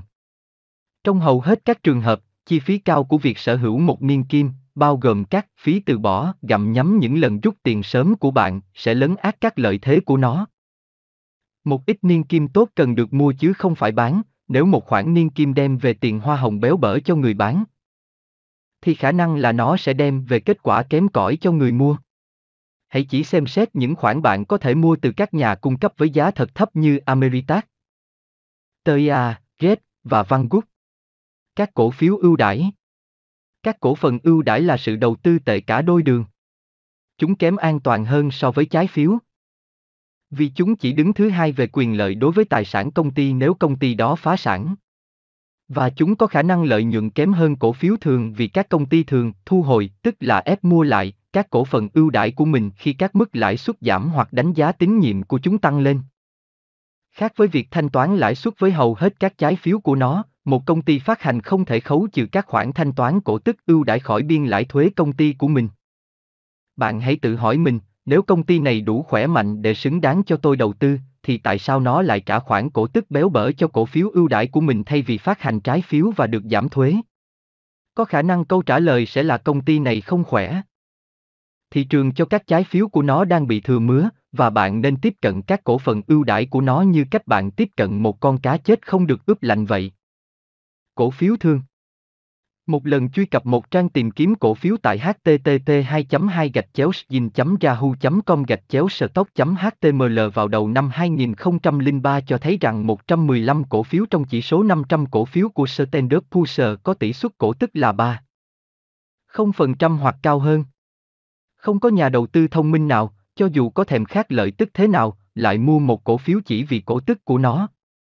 Công ty và sự kinh doanh của nó phải vững chắc, và giá cổ phiếu của nó phải hợp lý.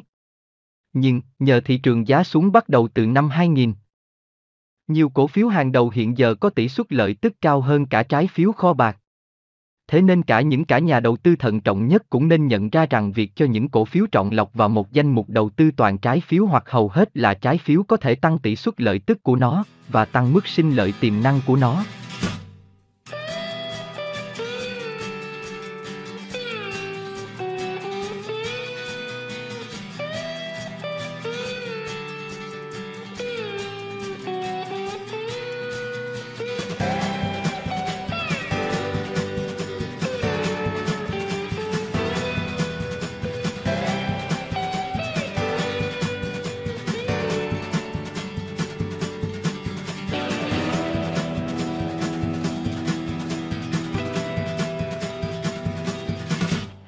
Các bạn đang nghe quyển sách Nhà đầu tư thông minh trên kênh Kỹ năng kế toán. Vừa rồi là chương bốn của quyển sách, mời các bạn nghe tiếp chương năm của quyển sách Nhà đầu tư thông minh. Nếu có điều kiện, kính mong các bạn hãy mua sách gốc để ủng hộ tác giả, người dịch và nhà xuất bản. Hãy đăng ký kênh để ủng hộ chúng tôi.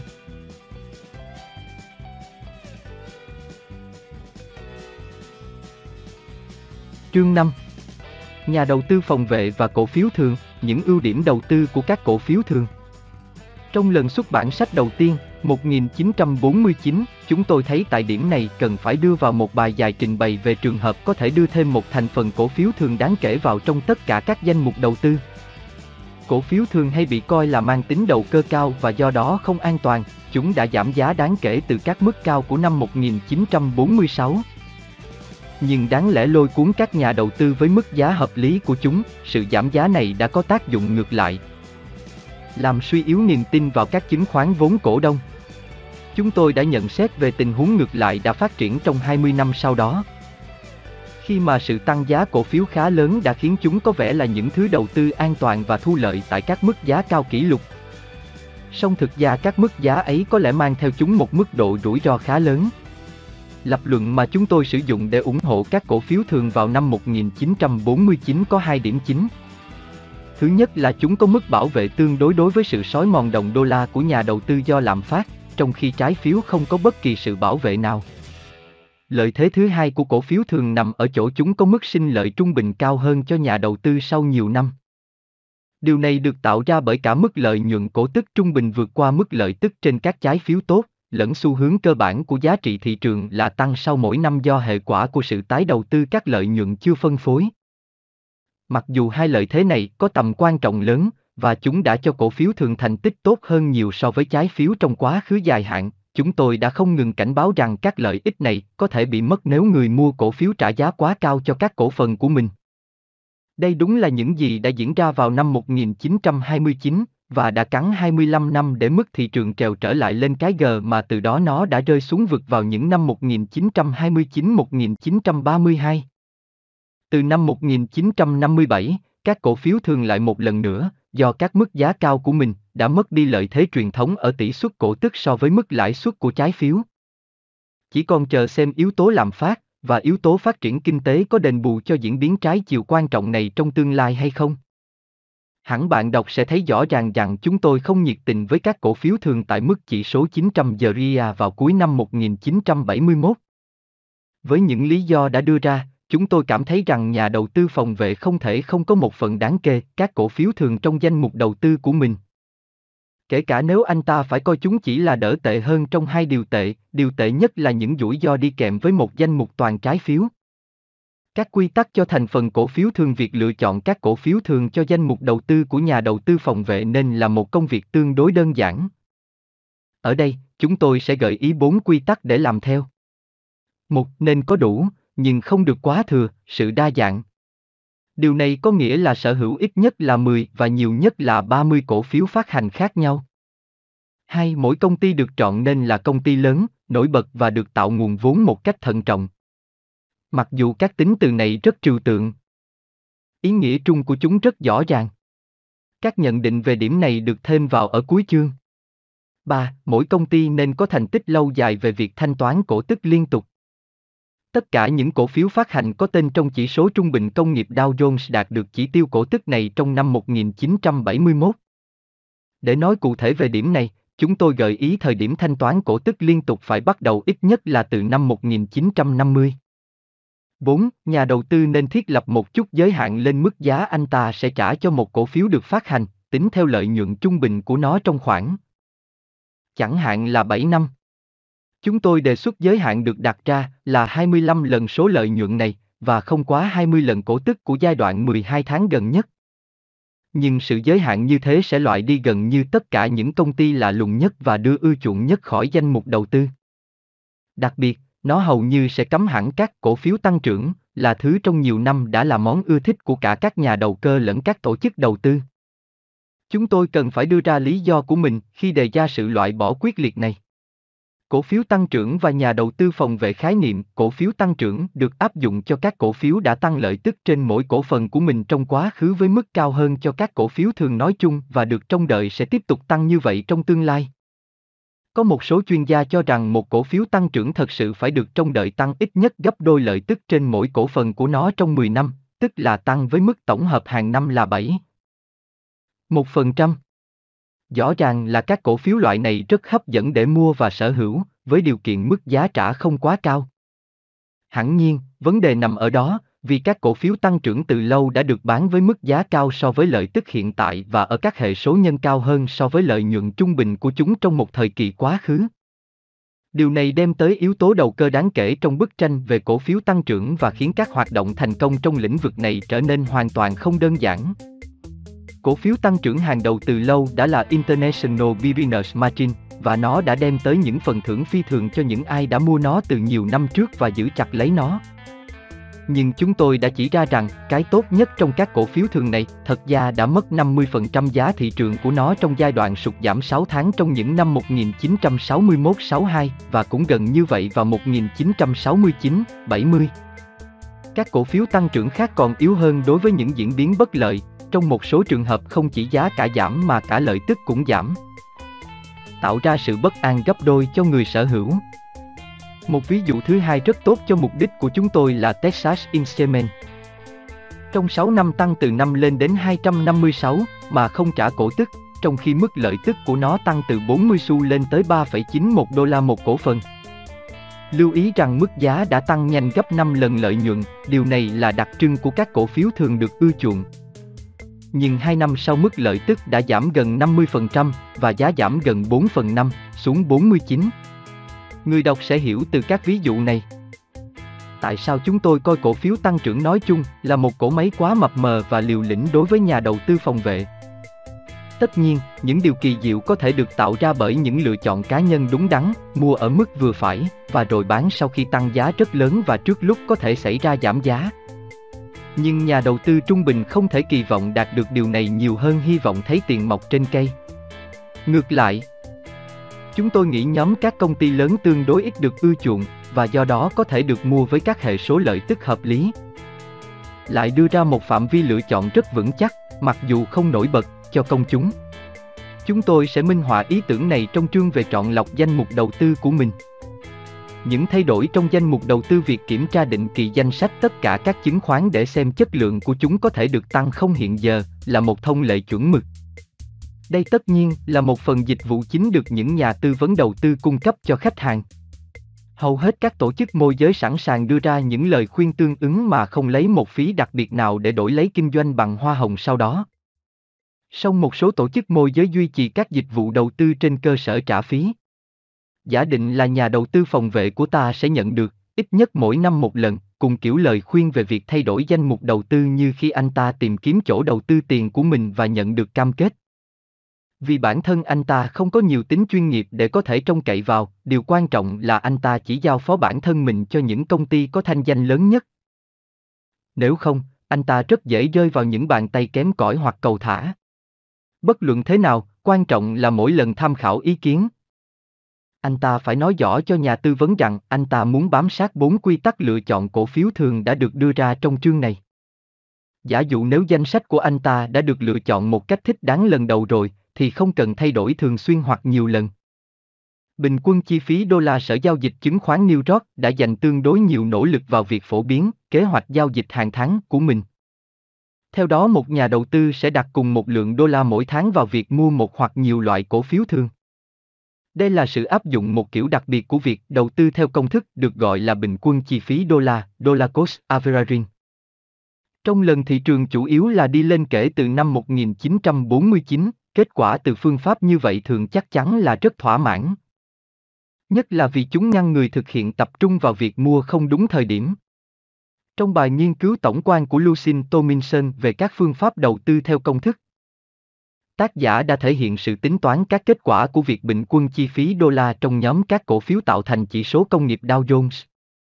Các phép kiểm định này bao trùm hai mươi ba khoản mua mười năm, khoản đầu tiên kết thúc vào năm một nghìn chín trăm hai mươi chín và khoản cuối cùng kết thúc vào năm một nghìn chín trăm năm mươi hai. Mỗi kiểm định cho biết lợi nhuận hoặc vào lúc kết thúc khoản mua hoặc trong vòng năm năm sau đó. Mức trung bình cho thấy lợi nhuận vào cuối hai mươi ba khoản mua này là hai mươi mốt phẩy năm phần trăm, không tính cổ tức nhận được. Không cần phải nói cũng biết rằng trong một số trường hợp có sự giảm tạm thời tương đối lớn của giá thị trường. Bà Tomlinson đã kết thúc thảo luận của mình về công thức đầu tư siêu đơn giản này bằng một câu rất ấn tượng: chưa ai phát hiện ra được công thức đầu tư nào có thể sử dụng với niềm tin lớn như vậy về thành công hoàn toàn. Mặc cho những gì xảy ra với giá cả chứng khoán, như bình quân chi phí đô la, có thể phản đối rằng bình quân chi phí đô la, mặc dù về mặt quy tắc thì vững chắc, song khá là thiếu thực tế khi sử dụng, vì có rất ít người có hoàn cảnh khiến có họ có thể đủ tiền để đầu tư vào cổ phiếu thường một lượng như nhau mỗi năm trong, chẳng hạn, hai mươi năm. Với tôi, có vẻ lời phản đối rõ ràng này đã mất nhiều sức thuyết phục của nó trong những năm gần đây. Các cổ phiếu thường đang dần được chấp nhận là một phần của một chương trình đầu tư tiết kiệm vững chắc. Do đó, việc mua cổ phiếu thường một cách hệ thống và đồng bộ hiện nay không gặp khó khăn tâm lý hay tài chính nào nhiều hơn so với việc tương tự là mua liên tục các trái phiếu tiết kiệm Mỹ và bảo hiểm nhân thọ, mà chúng sẽ bổ sung cho việc mua cổ phiếu. Lượng hàng tháng có thể nhỏ, nhưng kết quả sau hai mươi năm hoặc hơn nữa có thể rất ấn tượng và quan trọng đối với người tiết kiệm. Hoàn cảnh riêng của nhà đầu tư vào đầu chương này chúng tôi nhắc qua tới vị thế của người sở hữu danh mục đầu tư cá nhân. Hãy để chúng tôi quay lại việc này dưới ánh sáng của thảo luận sau đó về phương pháp trung. Các loại chứng khoán được nhà đầu tư chọn lựa nên thay đổi tới mức nào theo hoàn cảnh của anh ta. Để làm ví dụ cụ thể thể hiện những hoàn cảnh khác nhau hoàn toàn. Chúng tôi sẽ lấy một một góa phụ được nhận hai trăm nghìn đô la để nuôi bản thân và con cái, hai một bác sĩ thành công đang ở giai đoạn giữa của sự nghiệp. Với khoản tiết kiệm là một trăm nghìn đô la và mỗi năm bồi đắp thêm mười nghìn đô la, và ba một người đàn ông trẻ kiếm hai trăm đô la một tuần và tiết kiệm được một đô la một năm. Với người quá phụ, vấn đề về việc sống bằng thu nhập của mình là rất khó. Mặt khác, sự thận trọng trong đầu tư của bà là vô cùng cần thiết. Việc chia đều quỹ của bà giữa trái phiếu Mỹ và các cổ phiếu thường hàng đầu là sự dàn xếp giữa các mục tiêu này và tuân theo quy tắc chung của chúng tôi dành cho những nhà đầu tư phòng vệ. Thành phần cổ phiếu có thể lên tới bảy mươi lăm phần trăm nếu nhà đầu tư được chuẩn bị tâm lý cho quyết định này và nếu bà gần như chắc chắn mình không mua ở mức giá quá cao. Rõ ràng đây không phải là hoàn cảnh vào đầu năm một nghìn chín trăm bảy mươi hai. Chúng tôi không loại trừ khả năng là góa phụ có thể đạt tiêu chuẩn làm một nhà đầu tư song sáo. Trong trường hợp đó các mục tiêu và phương thức của bà sẽ hoàn toàn khác. Một điều mà bà không được làm là tận dụng các cơ hội đầu cơ để kiếm thêm thu nhập. Theo ý của chúng tôi đó là việc thử kiếm lợi nhuận hoặc thu nhập cao mà thiếu trang bị cần thiết để đảm bảo cho niềm tin tuyệt đối vào sự thành công tổng thể. Sẽ là tốt hơn nhiều nếu bà ta rút hai nghìn đô la một năm khỏi số vốn của mình để bù đắp chi tiêu đời sống hơn là đánh liều đem một nửa số tiền đó vào các giao dịch mạo hiểm có cơ sở yếu kém và do đó mang tính đầu cơ.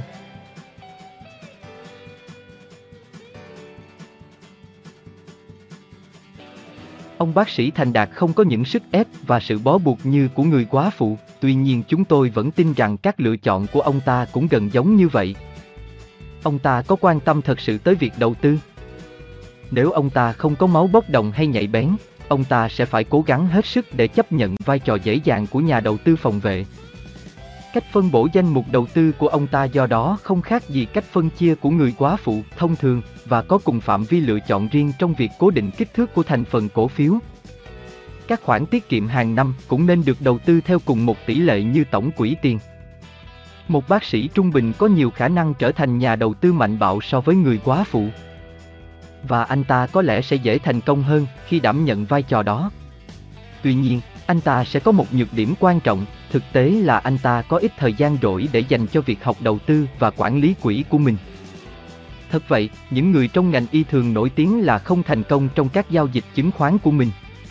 Lý do cho việc này là họ thường có thừa tự tin vào sự thông minh của bản thân và rất mong muốn kiếm mức sinh lợi tốt cho tiền của mình.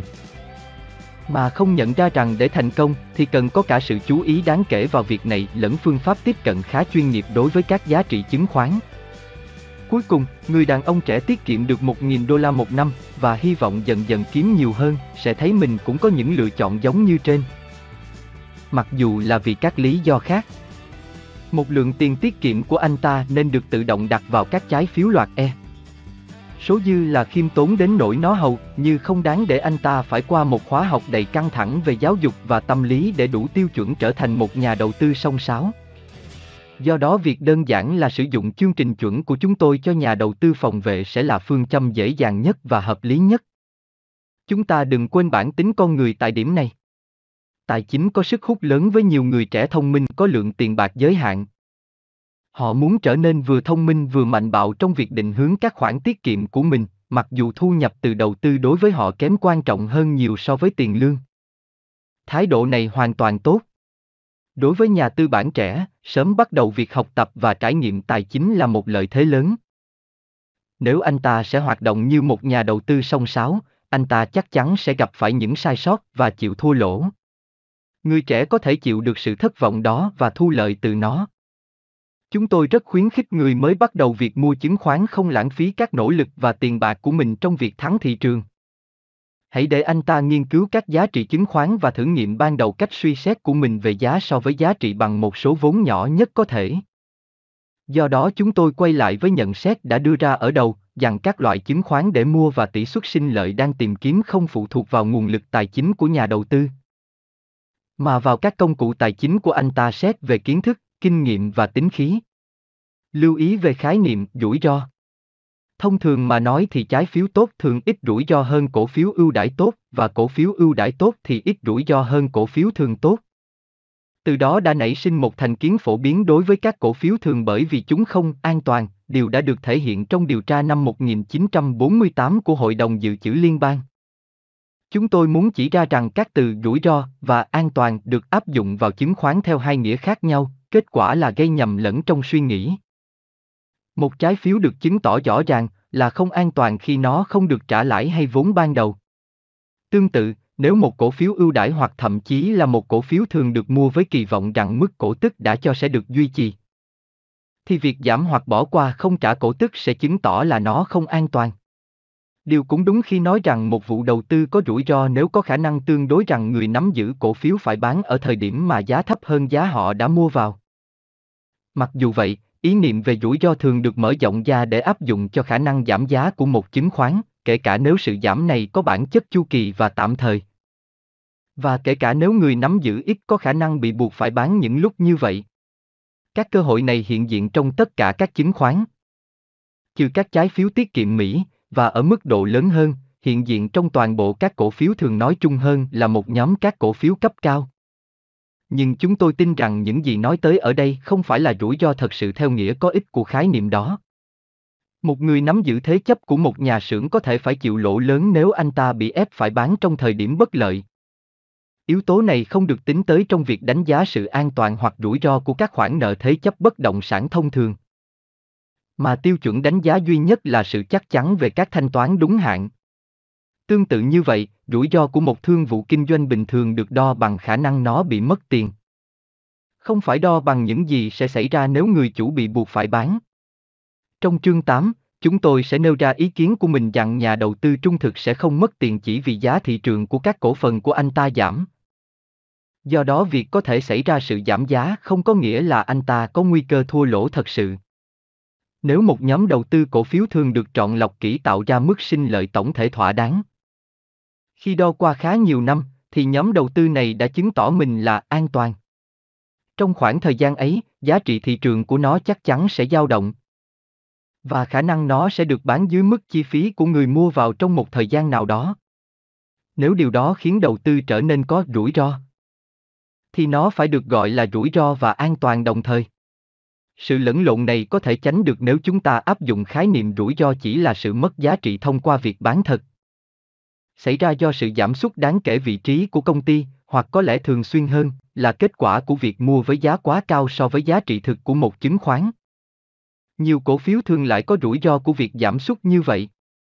Nhưng luận điểm của chúng tôi là một hình thức đầu tư nhóm cổ phiếu thường được thực hiện kỹ lưỡng sẽ không có rủi ro thật sự nào kiểu này, và nó không nên được gọi là rủi ro chỉ vì yếu tố dao động giá. Nhưng rủi ro đó sẽ hiện hữu nếu có nguy cơ rằng giá cả của nó hóa ra là quá cao so với các tiêu chuẩn giá trị nội tại, ngay cả khi nếu như bất kỳ sự giảm giá thị trường nghiêm trọng nào có thể được bù đắp trong nhiều năm sau. Lưu ý về tiêu chí các công ty lớn, nổi bật, và được huy động vốn một cách thận trọng. Cụm từ được chích ở trên đã được dùng ở đầu chương để miêu tả loại cổ phiếu thường mà nhà đầu tư thận trọng nên giới hạn việc mua, với điều kiện chúng đã chi trả cổ tức liên tục trong nhiều năm. Cách đánh giá dựa trên các tính từ này luôn mập mờ. Đâu là ranh giới cho quy mô to nhỏ, cho sự nổi bật, và cho sự thận trọng của một cơ cấu tài chính. Với điểm cuối cùng, chúng tôi có thể gợi ý một tiêu chuẩn cụ thể, tuy còn tùy tiện, nhưng tuân theo cách nghĩ được chấp nhận rộng rãi. Hoạt động huy động vốn của một công ty công nghiệp được coi là không thận trọng nếu như các cổ phiếu thường, tại giá trị trên sổ sách, không chiếm ít nhất một nửa của tổng số tiền vốn hóa, bao gồm cả nợ ngân hàng. Với một công ty đường sắt hoặc tiện ích công cộng thì con số này ít nhất phải là ba mươi phần trăm. Các từ lớn và nổi bật có ý nói về mặt kích thước thực kết hợp với vị thế dẫn đầu trong ngành. Những công ty như vậy thường được gọi là hàng đầu, tất cả các cổ phiếu thường khác do đó được gọi là thứ cấp. Trừ một điều là các cổ phiếu tăng trưởng thường được đặt vào một loại riêng bởi những ai mua chúng như vậy. Để cung cấp yếu tố cụ thể ở đây, hãy để chúng tôi gợi ý rằng, lớn, theo khái niệm ngày nay là một công ty phải có năm mươi triệu đô la từ việc tài sản hoặc làm ra năm mươi triệu đô la kinh doanh. Một lần nữa, để nổi bật, thì một công ty phải xếp hạng trong khoảng một phần tư hoặc một phần ba từ trên đầu trở xuống theo kích thước trong nhóm ngành của nó. Tuy nhiên, sẽ rất ngớ ngẩn nếu cứ khăng khăng dựa trên các tiêu chuẩn tùy tiện như vậy. Chúng chỉ được đưa ra để hướng dẫn cho những ai có lẽ muốn có sự hướng dẫn. Nhưng bất kỳ quy tắc nào mà nhà đầu tư muốn đặt ra cho mình mà không vi phạm tới ý nghĩa thông thường được chấp nhận của từ lớn và nổi bật cũng đều có thể chấp nhận được. Theo bản chất của tình huống thì sẽ có một nhóm lớn các công ty mà trong đó có một số công ty sẽ được đưa vào và một số công ty khác không được đưa vào danh sách các công ty thích hợp cho việc đầu tư phòng vệ. Không có thiệt hại gì trong sự đa dạng ý kiến và hành động như vậy. Quả thật, nó còn có tác dụng tốt đối với các điều kiện thị trường chứng khoán. Vì nó cho phép sự phân hóa dần dần hoặc chuyên tiếp giữa các tiêu chuẩn của các cổ phiếu phát hành hàng đầu và thứ cấp.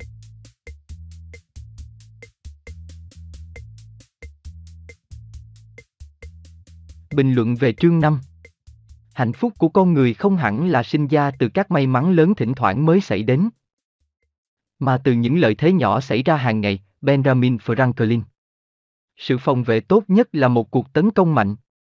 Sau vụ thảm sát thị trường cổ phiếu trong một vài năm qua, tại sao bất kỳ nhà đầu tư thận trọng nào vẫn sẽ đặt thêm một đồng nào vào cổ phiếu cơ chứ? Trước hết, hãy nhớ tới sự nhấn mạnh của Graham rằng mức độ phòng vệ của bạn phải phụ thuộc vào sự sẵn sàng bỏ thời gian công sức vào danh mục đầu tư của mình, hơn là khả năng chịu rủi ro của mình. Và nếu bạn làm đúng cách, đầu tư cổ phiếu cũng dễ dàng như đặt tiền của mình vào trái phiếu và tiền mặt. Như chúng ta sẽ thấy trong chương chín, bạn có thể mua một quỹ đầu tư theo chỉ số thị trường chứng khoán mà không mất nhiều nỗ lực hơn việc mặc quần áo vào buổi sáng. Giữa lúc thị trường giá xuống bắt đầu vào năm hai nghìn, cũng dễ hiểu nếu bạn cảm thấy bị bỏng và nếu đến lượt nó, cảm giác này khiến bạn quyết tâm không bao giờ mua cổ phiếu nữa. Theo như một câu tục ngữ Thổ Nhĩ Kỳ cổ thì sau khi bạn bỏng mồm vì sữa nóng, bạn có thể thổi nó bằng sữa chua của bạn. Vì vụ sụp đổ những năm hai nghìn đến hai nghìn không trăm lẻ hai quá tồi tệ, nhiều nhà đầu tư giờ đây coi cổ phiếu là cực kỳ rủi ro. Nhưng ngược đời thay, chính vụ sụp đổ đã lấy bớt đi rất nhiều rủi ro khỏi thị trường cổ phiếu. Trước đó nó là sữa nóng, nhưng bây giờ nó chỉ là sữa chua với nhiệt độ trong phòng mà thôi.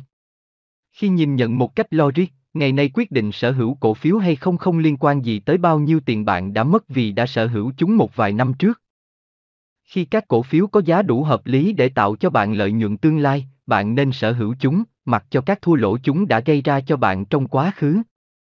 Điều này lại càng đúng hơn khi mà tỷ suất lợi nhuận của trái phiếu đang thấp, làm giảm mức sinh lợi tương lai của các đầu tư tạo thu nhập. Như chúng ta đã thấy trong chương ba, các cổ phiếu vào đầu năm hai nghìn không trăm lẻ ba chỉ có giá hơi cao so với các tiêu chuẩn lịch sử. Trong khi đó, tại các mức giá hiện tại, các trái phiếu cho tỷ suất lợi nhuận thấp đến nỗi những nhà đầu tư nào mua chúng tưởng chừng để giữ an toàn cho mình cũng giống như người hút thuốc nghĩ rằng mình có thể bảo vệ bản thân khỏi ung thư phổi bằng cách hút thuốc lá có ít nhựa độc. Cho dù bạn là nhà đầu tư phòng vệ đến mức độ nào, theo định nghĩa của Graham là ít quản lý, hoặc theo định nghĩa hiện đại là ít rủi ro, các giá trị của ngày nay khiến bạn phải dành ít nhất một số tiền của mình vào cổ phiếu. May mắn thay, hiện nay để một nhà đầu tư phòng vệ mua cổ phiếu là dễ dàng hơn bao giờ hết. Và một danh mục đầu tư hoàn toàn tự động hóa cứ đều đặn hàng tháng đưa một ít tiền của bạn vào thực hiện các đầu tư đã định trước, có thể giúp bạn tránh được yêu cầu phải dành phần lớn cuộc đời mình vào việc lựa chọn cổ phiếu. Bạn có nên mua những gì bạn biết? Nhưng trước hết hãy nhìn vào một thứ mà nhà đầu tư phòng vệ phải luôn phải bảo vệ chống lại, niềm tin rằng bạn có thể chọn được các cổ phiếu mà không cần phải làm bài tập về nhà. Vào đầu những năm một nghìn chín trăm tám mươi và một nghìn chín trăm chín mươi, một trong những khẩu hiệu đầu tư nổi tiếng nhất là mua những gì bạn biết. Peter Lynch, người từ năm một nghìn chín trăm bảy mươi bảy tới năm một nghìn chín trăm chín mươi đã trèo lái Fidelity Magellan tới bảng theo dõi kết quả tốt nhất mà một quỹ tương hỗ từng tạo nên, là người thuyết giáo uy tín nhất của lời dạy này. Lynch lý luận rằng các nhà đầu tư nghiệp dư có một lợi thế mà các nhà đầu tư chuyên nghiệp đã quên cách dùng, sức mạnh của tri thức thông thường. Nếu bạn phát hiện ra một nhà hàng, xe ô tô, thuốc đánh răng hay quần bò mới rất tuyệt, hoặc nếu bạn để ý thấy khu để xe ở một công ty gần đây luôn đầy hoặc có người vẫn đang làm việc ở một trụ sở công ty.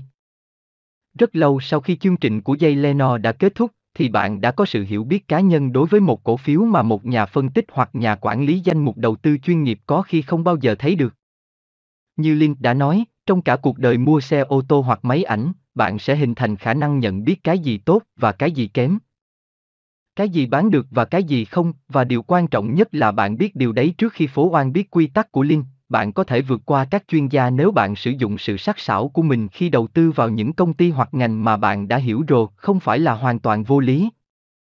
Và đã có hàng nghìn nhà đầu tư thu lời từ nó trong nhiều năm. Nhưng quy tắc của Lynch chỉ có thể có tác dụng nếu bạn làm theo cả hệ quả của nó, tìm thấy một công ty hứa hẹn chỉ là bước đầu. Bước tiếp theo là nghiên cứu về nó. Lynch nhấn mạnh rằng, không một ai nên đầu tư vào một công ty, cho dù các sản phẩm của nó tuyệt vời đến thế nào hay bãi đổ xe của nó đông thế nào, mà không nghiên cứu các báo cáo tài chính của nó và ước tính giá trị kinh doanh của nó. Không may là hầu hết những người mua cổ phiếu lại bỏ qua phần này. Barbra Streisand, một ngôi sao kinh doanh trong ngày, đã hiện thân hóa cái cách mà người ta đã lạm dụng những lời dạy của Lynch. Vào năm một nghìn chín trăm chín mươi chín, cô đã nói nhảm rằng, chúng tôi đi uống Starbucks mỗi ngày, nên tôi mua cổ phiếu của Starbucks. Nhưng cô nàng đóng trong nhạc kịch. Fanny Girl này đã quên rằng cho dù bạn có yêu những cốc cà phê cao và thon đó đến mức nào, bạn vẫn phải nghiên cứu các báo cáo tài chính của Starbucks để chắc chắn rằng các cổ phiếu không bị gia giá quá cao như cà phê của nó vậy. Vô số người mua cổ phiếu đã mắc cùng một sai lầm khi ôm vào một đống chứng khoán của Amazon chấm com chỉ vì họ yêu trang web đó. Hoặc mua chứng khoán e xê chỉ vì đó là nhà môi giới trên mạng của họ. Các chuyên gia cũng tạo niềm tin cho ý tưởng này. Trong một buổi phỏng vấn được chiếu trên truyền hình vào cuối năm một nghìn chín trăm chín mươi chín, nhà quản lý danh mục đầu tư Kevin Landis của quỹ Fox and Fund được hỏi một cách đau khổ rằng, anh làm điều đó như thế nào thế? Tại sao tôi không thể làm như anh được? Kevin, từ năm một nghìn chín trăm chín mươi lăm đến cuối năm một nghìn chín trăm chín mươi chín, quỹ Fox and Technology Value Fund tạo ra mức lãi trung bình hàng năm đáng kinh ngạc là năm mươi tám phẩy hai phần trăm. Bạn cũng có khả năng làm được, Landis Hop. Tất cả những gì bạn thật sự cần chỉ là tập trung vào những thứ bạn biết và bám sát với một ngành và nói chuyện với những người làm việc ở đó mỗi ngày. Sự xuyên tạc đau đớn nhất của quy tắc Lynch xảy ra với những kế hoạch nghỉ hưu của các công ty. Nếu bạn phải mua những gì bạn biết, thì còn đầu tư nào tốt hơn cho tài khoản bốn trăm lẻ một k của bạn bằng những cổ phiếu của chính công ty bạn? Xét cho cùng, bạn làm việc ở đấy, chẳng phải bạn biết nhiều hơn về công ty này so với bất kỳ người ngoài nào khác hay sao? Đáng buồn thay, các nhân viên của Enron, Global Crossing và Wardham, nhiều người đã đặt gần hết các tài sản nghỉ hưu của mình vào cổ phiếu của công ty. Chỉ để bị mất trắng, đã học được rằng những người nội bộ thường chỉ có được ảo tưởng về hiểu biết chứ không phải hiểu biết thực sự. Các nhà tâm lý, đứng đầu là Baruch Fischhoff của Đại học Carnegie Mellon, đã ghi lại một thực tế đáng ngại, việc trở nên quen thuộc hơn với một đối tượng không làm giảm đáng kể xu hướng cường điệu hóa của con người việc họ thực sự biết đến đầu về đối tượng đó. Đó là lý do vì sao đầu tư vào những gì bạn biết lại có thể nguy hiểm đến thế, bạn càng biết nhiều thì bạn càng ít bới một chứng khoán gia để tìm khuyết điểm. Kiểu quá tin tai hại này gọi là thiên vị nhà mình, tức là thói quen bám lấy những gì đã quen thuộc với mình. Các nhà đầu tư cá nhân sở hữu gấp ba lần cổ phiếu của công ty điện thoại địa phương của họ hơn là của tất cả các công ty điện thoại khác cộng lại. Một quỹ tương hỗ điển hình sở hữu các cổ phiếu của những công ty có trụ sở gần hơn một trăm mười lăm dặm, một trăm tám mươi lăm ki lô mét với trụ sở chính của quỹ. So với các công ty Mỹ trung bình, các nhà đầu tư bốn trăm lẻ một k giữ từ hai mươi lăm phần trăm đến ba mươi phần trăm các tài sản hưu của mình vào cổ phiếu của chính công ty của mình. Tóm lại, sự quen thuộc sinh ra sự tự phụ. Trên kênh Thời sự ti vi, có phải người hàng xóm, hoặc bạn thân, hoặc cha mẹ của kẻ tội phạm luôn là người nói với giọng rất sốc, cậu ta là một người rất tốt mà đó sao? Đó là vì khi chúng ta quá gần gũi với ai đó hoặc cái gì đó, chúng ta luôn chắc mầm những niềm tin của bản thân, thay vì nghi ngờ chúng như khi chúng ta xem xét một vấn đề xa cách hơn. Một cổ phiếu càng quen thuộc bao nhiêu, thì nó càng có khả năng biến một nhà đầu tư phòng vệ thành một người lười luôn nghĩ rằng mình không cần thiết phải làm bài tập về nhà. Đừng để điều đó xảy ra với bạn.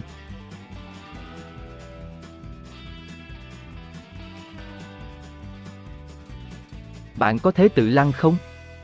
May mắn thay, với một nhà đầu tư sẵn sàng làm bài tập cần thiết để hình thành một danh mục đầu tư, thì đây là kỷ nguyên vàng, chưa bao giờ trong lịch sử tài chính mà việc sở hữu chứng khoán lại rẻ và thuận tiện đến như vậy.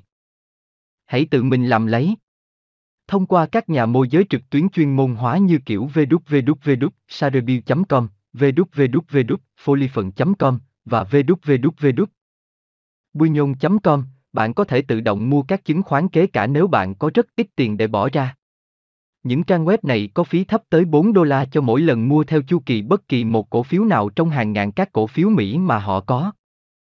Bạn có thể đầu tư vào mỗi tuần hoặc mỗi tháng, tái đầu tư cổ tức, và thậm chí là bỏ tiền của mình vào cổ phiếu thông qua việc rút tiền điện tử từ tài khoản ngân hàng của bạn, hoặc chi trả trực tiếp từ lương của bạn. Trang web Sarabim có phí khi bán cao hơn so với khi mua, để nhắc nhở bạn, như một cú đập vào mũi bạn bằng một tờ báo cuộn tròn lại, rằng việc bán nhanh là điều xấu trong đầu tư, trong khi Folifun lại có công cụ theo dõi thuế rất xuất sắc. Khác với những nhà môi giới truyền thống hay những quỹ tương hỗ thường không cho bạn vào cửa với số tiền ít hơn hai nghìn hoặc ba nghìn đô la. Các công ty trực tuyến này không có số dư tài khoản tối thiểu và được thiết kế riêng cho những người mới đầu tư nào muốn đặt những danh mục đầu tư mới mẻ của mình theo chế độ tự động. Chắc chắn là phí giao dịch bốn đô la đã ăn mất một lượng tám phần trăm khổng lồ khỏi một đầu tư năm mươi đô la hàng tháng, nhưng nếu đấy là tất cả những gì bạn có thể bỏ ra, thì các trang web đầu tư cực nhỏ đó là nơi duy nhất để bạn tạo dựng một danh mục đầu tư đa dạng. Bạn cũng có thể mua các cổ phiếu lẻ trực tiếp từ công ty phát hành ra chúng. Năm một nghìn chín trăm chín mươi tư, Ủy ban Chứng khoán và Giao dịch Mỹ S E C đã nới lỏng chiếc còng tay mà nó từ lâu đã đặt vào việc bán chứng khoán trực tiếp cho công chúng. Hàng trăm công ty đã phản ứng bằng cách tạo ra các chương trình dựa trên Internet để giúp nhà đầu tư mua cổ phiếu mà không phải thông qua nhà môi giới. Một số nguồn thông tin trực tuyến về việc mua chứng khoán trực tiếp bao gồm w w w chấm deepcentral chấm com, w w w chấm netstockit chấm com, một trang liên kết với Sarabim, và w w w chấm stoppo chấm com. Bạn có thể thường xuyên phải chịu một loạt các chi phí giao dịch vượt quá hai mươi lăm đô la mỗi năm. Kể cả như vậy thì những chương trình mua chứng khoán trực tiếp cũng thường là rẻ hơn so với các nhà môi giới chứng khoán. Tuy nhiên, bạn hãy cảnh giác rằng việc mua chứng khoán bằng những lượng tiền nhỏ xíu tăng dần trong nhiều năm liên tục có thể tạo ra những cơn đau đầu lớn vì thuế, nếu bạn không chuẩn bị sẵn sàng một bản thống kê cố định và vô cùng chi tiết về các lần mua của mình, thì bạn đừng mua ngay từ đầu. Cuối cùng, đừng đầu tư vào chỉ một thứ cổ phiếu, thậm chí là một vài thứ cổ phiếu khác nhau, trừ phi bạn định giải những lần cược của mình ra. Bạn hoàn toàn không nên cược.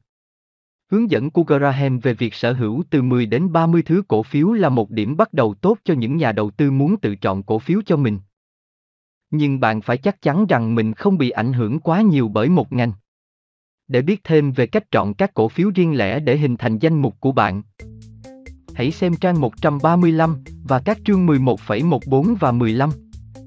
Nếu sau khi bạn tạo ra một danh mục đầu tư trực tuyến tự động như vậy, bạn thấy mình tự kinh doanh hơn hai lần một năm, hoặc dành ra tổng cộng hơn một hoặc hai tiếng mỗi tháng cho các đầu tư của mình, thì đã có điều gì đó không ổn rồi.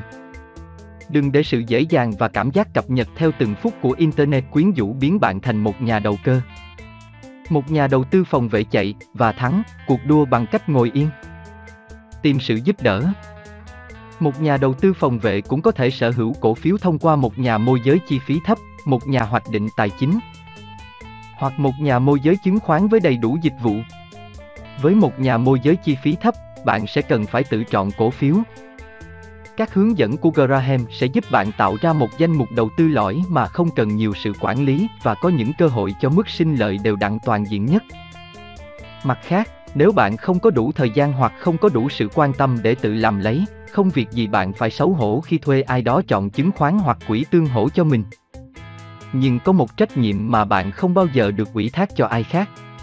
Bạn, và không ai ngoài bạn, phải nghiên cứu, trước khi bạn đưa tiền, xem một nhà tư vấn có đáng tin cậy không và có mức phí hợp lý không. Để có thêm gợi ý, hãy xem chương mười. Thuê người khác làm. Các quỹ tương hỗ là cách tốt nhất cho một nhà đầu tư phòng vệ nắm lấy mặt tốt của việc sở hữu chứng khoán, mà không phải chịu mặt xấu là tự quản lý danh mục đầu tư của mình. Với giá tương đối rẻ, bạn có thể mua với một mức đa dạng và tiện lợi cao, để một người chuyên nghiệp chọn và theo dõi các chứng khoán cho bạn. Dưới dạng tốt nhất của chúng, các danh mục đầu tư theo chỉ số, các quỹ tương hỗ hầu như không cần giám sát hay bảo dưỡng gì. Các quỹ đầu tư theo chỉ số, Index Fund, là một dạng đầu tư giết van Winker có rất ít khả năng tạo ra sự đau khổ hay bất ngờ cho bạn, kể cả nếu, như anh chàng nông dân lười biếng trong chuyện của Washington Irving, bạn ngủ thiếp đi những hai mươi năm. Chúng chính là sự hiện thực hóa giấc mơ của nhà đầu tư phòng vệ. Để biết thêm chi tiết, hãy xem chương chín. Lấp các chỗ trống. Khi mà các thị trường tài chính sầm sập lao lên hay lao xuống ngày này sang ngày khác, nhà đầu tư phòng vệ có thể kiểm soát được sự hỗn loạn. Chính sự từ chối không muốn trở thành nhà đầu tư chủ động của bạn và sự bác bỏ bất cứ khả năng giả bộ dự báo tương lai nào có thể trở thành những vũ khí mạnh nhất của bạn. Bằng cách đưa tất cả các quyết định đầu tư vào chế độ điều chỉnh tự động, bạn đã loại bỏ đi mọi ảo tưởng rằng bạn biết các chứng khoán đang đi về đâu. Và bạn loại bỏ khả năng thị trường gây đau khổ cho bạn cho dù nó có dao động kỳ quái đến đâu. Theo như Graham lưu ý, việc bình quân chi phí đô la đã giúp bạn đặt một khoản tiền nhất định vào một khoản đầu tư tại các thời điểm đều đặn. Mỗi tuần, mỗi tháng hay mỗi quý, bạn mua thêm, cho dù thị trường đã hoặc sắp đi lên, đi xuống hoặc đi ngang. Bất cứ công ty đầu tư tương hỗ hoặc công ty môi giới lớn nào cũng có thể chuyên tiền an toàn và tự động cho bạn bằng phương tiện điện tử. Nên bạn không bao giờ cần phải viết séc hay cảm thấy sự đau đớn khi trả tiền. Khuất mắt khôn coi. Cách lý tưởng để bình quân chi phí đô la là bằng một danh mục đầu tư gồm các quỹ đầu tư theo chỉ số đang sở hữu tất cả các cổ phiếu hoặc trái phiếu nào đáng có. Bằng cách đó, bạn sẽ sẽ tránh khỏi không chỉ trò chơi đoán mò xem thị trường đang đi đâu mà các khu vực nào của thị trường và những cổ phiếu hay trái phiếu cụ thể nào trong các khu vực đó sẽ cho kết quả tốt nhất. Giả sử bạn có thể bồ ra năm trăm đô la một tháng bằng cách sở hữu và bình quân chi phí đô la chỉ đối với ba quỹ đầu tư theo chỉ số, ba trăm đô la vào quỹ giữ tất cả thị trường cổ phiếu Mỹ, một trăm đô la vào quỹ có các cổ phiếu của nước ngoài và một trăm đô la vào quỹ có các trái phiếu của Mỹ, bạn có thể đảm bảo rằng bạn sở hữu gần hết các đầu tư đáng sở hữu trên trái đất. Mỗi tháng, đều đặn, bạn lại mua tiếp. Nếu thị trường giảm, thì lượng đặt sẵn của bạn sẽ tiến xa hơn và mua thêm cho bạn nhiều cổ phiếu hơn so với tháng trước. Nếu thị trường đi lên, thì số tiền của bạn mua cho bạn ít cổ phần hơn. Bằng cách đặt danh mục đầu tư vào chế độ điều chỉnh tự động tuyệt đối như vậy, bạn tránh được việc ném tiền vào thị trường khi nó có vẻ hấp dẫn nhất, mà thật ra là lúc nguy hiểm nhất, hoặc từ chối việc mua nhiều hơn nữa khi một vụ sụp đổ thị trường khiến các đầu tư trở nên rẻ hơn nhiều, nhưng có vẻ dễ, rủi ro hơn. Theo Ebosson Associates, một công ty nghiên cứu tài chính hàng đầu, nếu bạn đầu tư mười hai nghìn đô la vào chỉ số năm trăm cổ phiếu của Standard and Poor's vào đầu tháng chín năm một nghìn chín trăm hai mươi chín, mười năm sau bạn sẽ chỉ còn bảy nghìn hai trăm hai mươi ba đô la. Nhưng nếu bạn bắt đầu với một số tiền mọn là một trăm đô la và đơn giản là đầu tư thêm một trăm đô la mỗi tháng, thì đến tháng tám năm một nghìn chín trăm ba mươi chín, số tiền của bạn sẽ lên tới mười lăm nghìn năm trăm bảy mươi mốt đô la. Đó chính là sức mạnh của việc mua một cách kỷ luật, kể cả trong lúc đại suy thoái và thị trường giá xuống tệ nhất mọi thời đại. Trên hết, một khi bạn đã hình thành một danh mục đầu tư tự động tuyệt đối với trung tâm của nó là các quỹ đầu tư theo chỉ số, bạn sẽ có thể trả lời được tất cả các câu hỏi về thị trường bằng câu trả lời mạnh mẽ nhất mà một nhà đầu tư phòng vệ có thể có được: tôi không biết và tôi không quan tâm. Nếu ai đó hỏi bạn xem trái phiếu liệu có vượt trên cổ phiếu không, bạn chỉ cần đáp, tôi không biết và tôi không quan tâm. Mặc dù bạn cũng tự động mua cả hai. Các chứng khoán dịch vụ y tế có làm các chứng khoán công nghệ cao trông ốm yếu không? Tôi không biết và tôi không quan tâm, bạn là người sở hữu thường xuyên cả hai loại đó. Chứng khoán nào sẽ là một Microsoft tiếp theo? Tôi không biết và tôi không quan tâm đến lúc nào mà chứng khoán đó đủ lớn. Quỹ đầu tư theo chỉ số của bạn sẽ mua nó, và bạn cũng sẽ được hưởng theo. Các chứng khoán ngoại có vượt được các chứng khoán Mỹ vào năm sau không? Tôi không biết và tôi không quan tâm, nếu có, bạn sẽ tóm được phần lãi đó, nếu không, bạn sẽ được mua nhiều hơn với giá rẻ hơn. Bằng cách cho phép bạn nói tôi không biết và tôi không quan tâm, một danh mục đầu tư tự động hoàn toàn đã giải thoát bạn khỏi cảm giác là bạn cần phải dự đoán xem các thị trường tài chính sắp làm gì, và khỏi ảo tưởng rằng ai cũng thế. Việc hiểu được là bạn có thể biết ít đến mức độ nào về tương lai, cộng với việc chấp nhận sự không biết của bạn, là vũ khí mạnh nhất của một nhà đầu tư phòng vệ.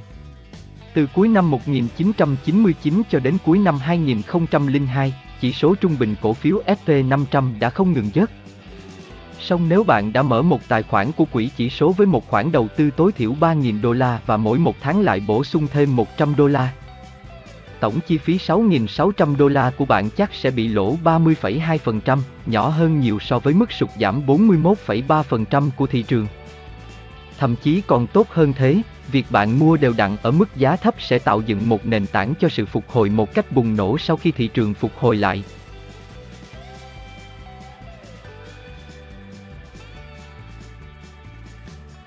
Video đến đây xin tạm dừng. Cảm ơn các bạn đã xem video này. Hãy comment những quyển sách yêu thích của bạn, khi có điều kiện chúng tôi sẽ giới thiệu nó trên kênh YouTube này. Xin chào và hẹn gặp lại các bạn ở phần tiếp theo của quyển sách.